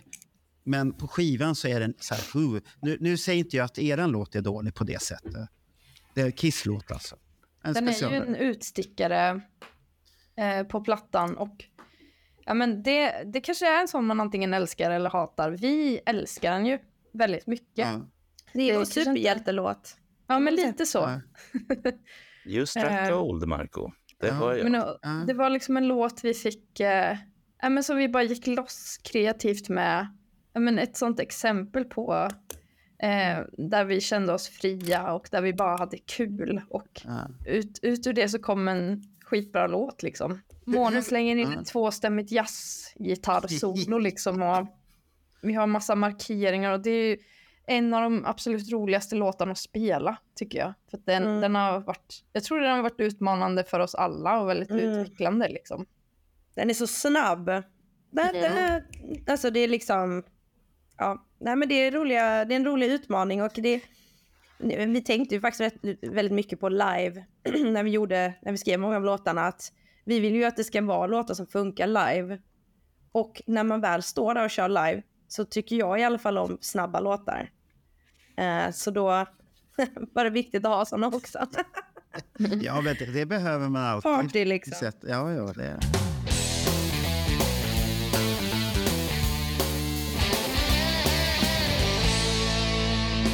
Vem är det som annars har skrivit de flesta låtarna på albumet? För jag vet inte hur, på Fandemadder-tiden, hur, hur inblandade fick ni vara då i skrivandet? I Thundermother skrev vi allting tillsammans. Alltså från det, från Heatwave och Black, alltså de två sista albumen skrev vi tillsammans. Jaha. Så att eh, det är bara, det är, det är det här Emily syftar på till att vi håller på att tas bort för att eh, alltså vi har ju fått det skickat till oss och så vidare och så vidare att en somnig person försöker få det att verka som att hon har gjort allting, men det är inte sant.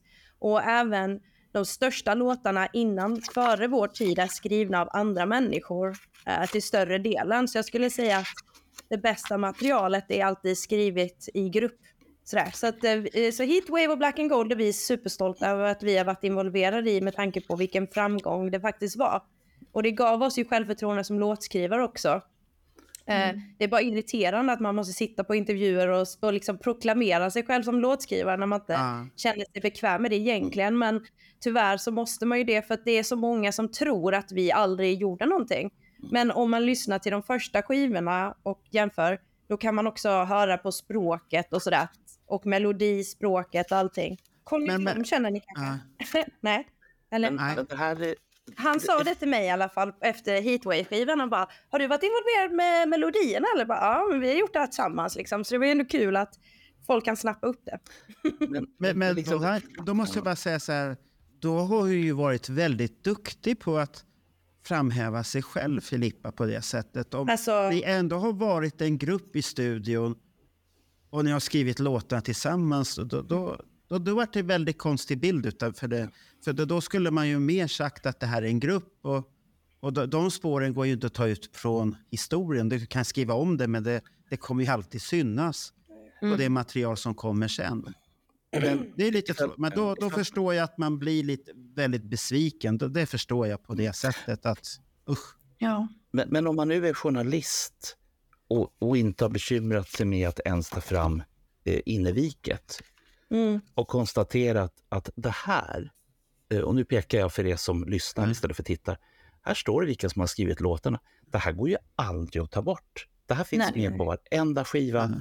som har gjorts med Thunder Mother. Nu råkar det här vara er skiva, men principen är densamma.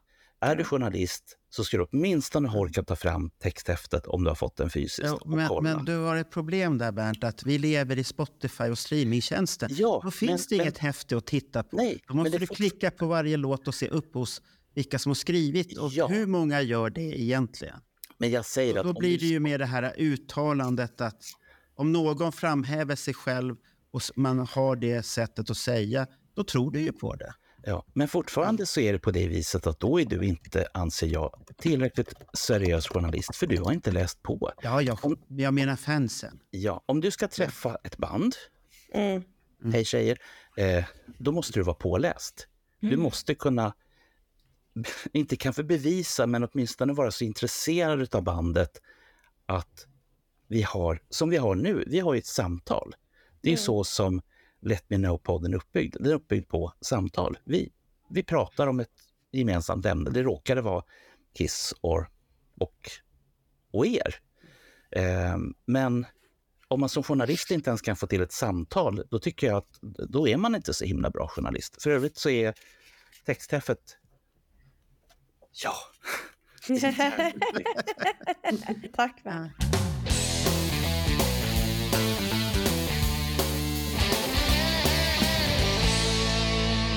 Hur, hur skulle ni beskriva er, er första skiva? Ja, men så här, alltså, jag tycker väl, du- frågade just eh, hur vi har skrivit den här plattan Ja. och den har vi verkligen skrivit tillsammans. Även om vissa av låtarna kanske har varit, eh, någon av oss kommer med en idé, vi har alltid slutfört låtarna tillsammans liksom. Så de, den här, den här eh, liksom, skivan är väldigt mycket så här gemenskap för mig, eller teamwork, eller liksom Som det ska inte. Vara. Ja, men det är jag. liksom, jag vet inte exakt vilket ord jag ska välja där, men eh, typ kärlek kanske. Alltså, den är verkligen gjord med kärlek och av kärlek liksom. Systerskap skulle jag säga. Ja, Alltså, jag tycker den är en stark skiva som handlar om att inte ge upp, liksom att styrka, systerskap och hopp. Liksom. För det är en hoppfull skiva för att under allt negativt som vi har gått igenom och alla negativa känslor vi har haft så har vi aldrig förlorat hoppet och vi har hela tiden blickat framåt och liksom tagit oss igenom den gråtstunden vi kan ha haft och ändå i samma stund börjat tänka på hur kan vi liksom använda det här till någonting positivt. Förstår ni vad jag menar? Liksom, Mm, Okej, nu, absolut. är du, nu är vi jätteledsna, då skriver vi, om, vi skriver av oss så går vi vidare. Men vi har hela tiden liksom, ja, men haft hoppet om att det kommer bli bättre. Det är en ny dag imorgon liksom. Det låter ju skitlökigt men jag känner att det är en hoppfull skiva. Och att eh, de flesta människorna kan relatera till allt vi skriver om för att ja, vi har gått igenom en sak men den är ju ändå väldigt allmän. Alla går igenom tuffa tider. Det är inget unikt för oss. Eh, och då kan det vara skönt att veta att det finns på det här albumet eh, arga låtar, sorgsna låtar och sen även de här låtarna som får igång peppen och glädjen i livet igen. Eh, så, det var flera ord där, sorry. Var någon... Om, om, om, jag skulle, om, jag skulle, om jag skulle sätta ett titel på det och ta från Kiss-skivorna som finns, som de Kiss själva har gjort, då skulle jag nog säga att det här är ett revenge. Det är albumet.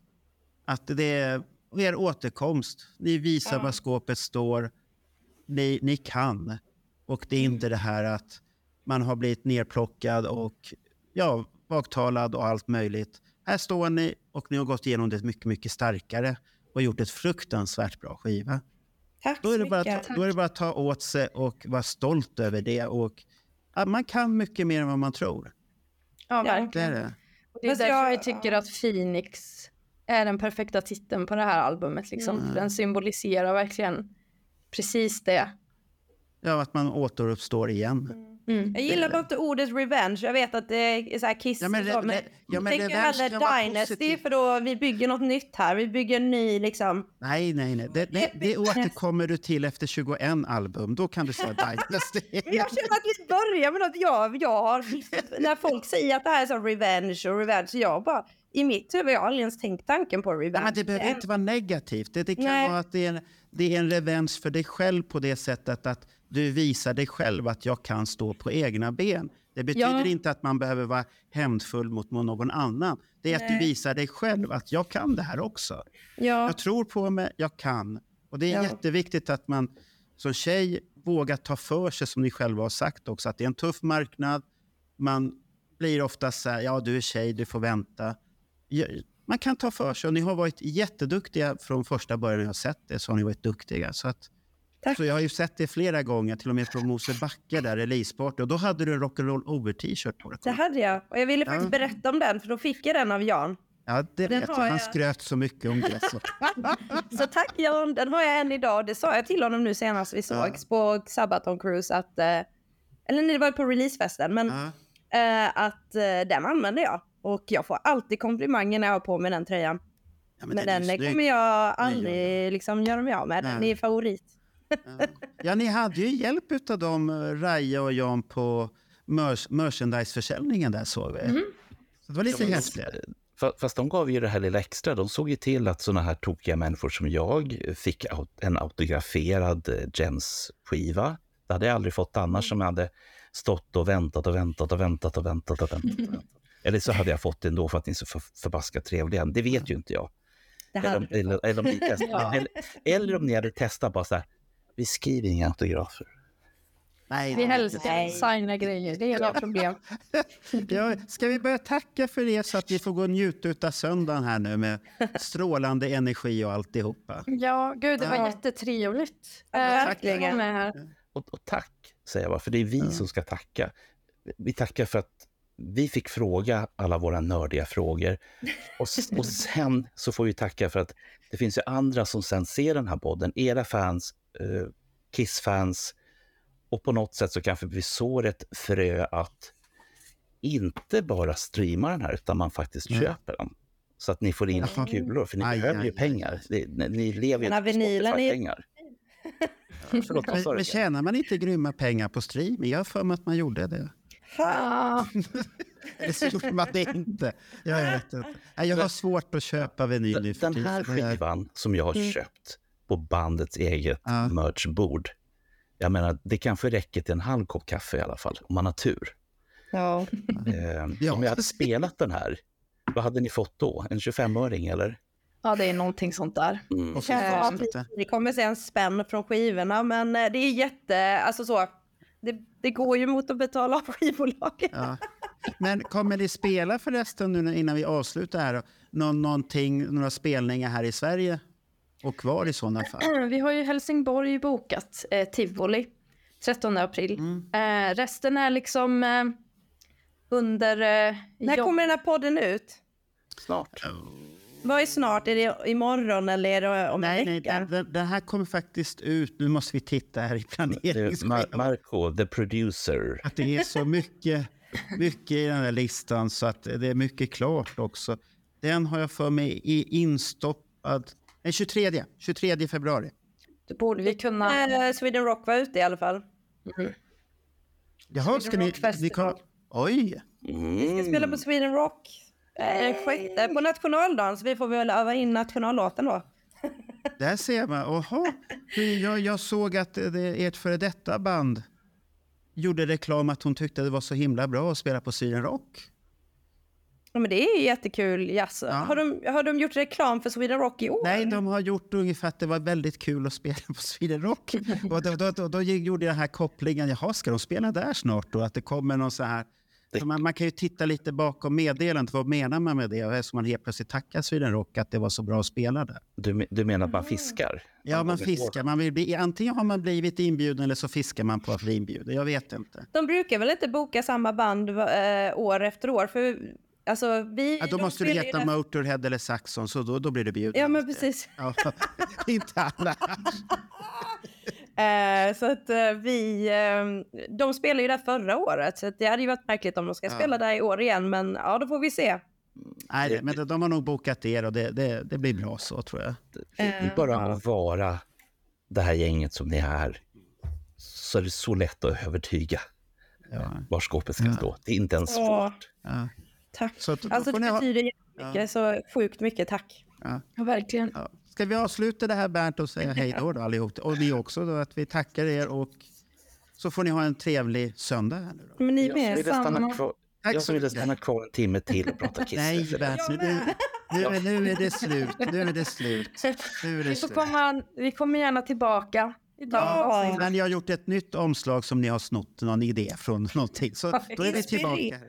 Jag heter inspirerad. Men Vi kan alltid komma och Okej. prata business och in, prata Aha. monologi. Åh herregud, det är så här ekonomi, ekonomipodd. Ja. och så. Så tar vi med Mona så kan hon visa lite Excel-ark och sånt.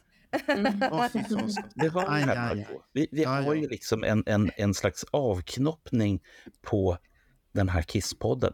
Vi gör helt enkelt en hårdrocksekonomipodd där vi tipsar Ja! om hur man Nej, gör. nej, nu, nu rullar vi vidare.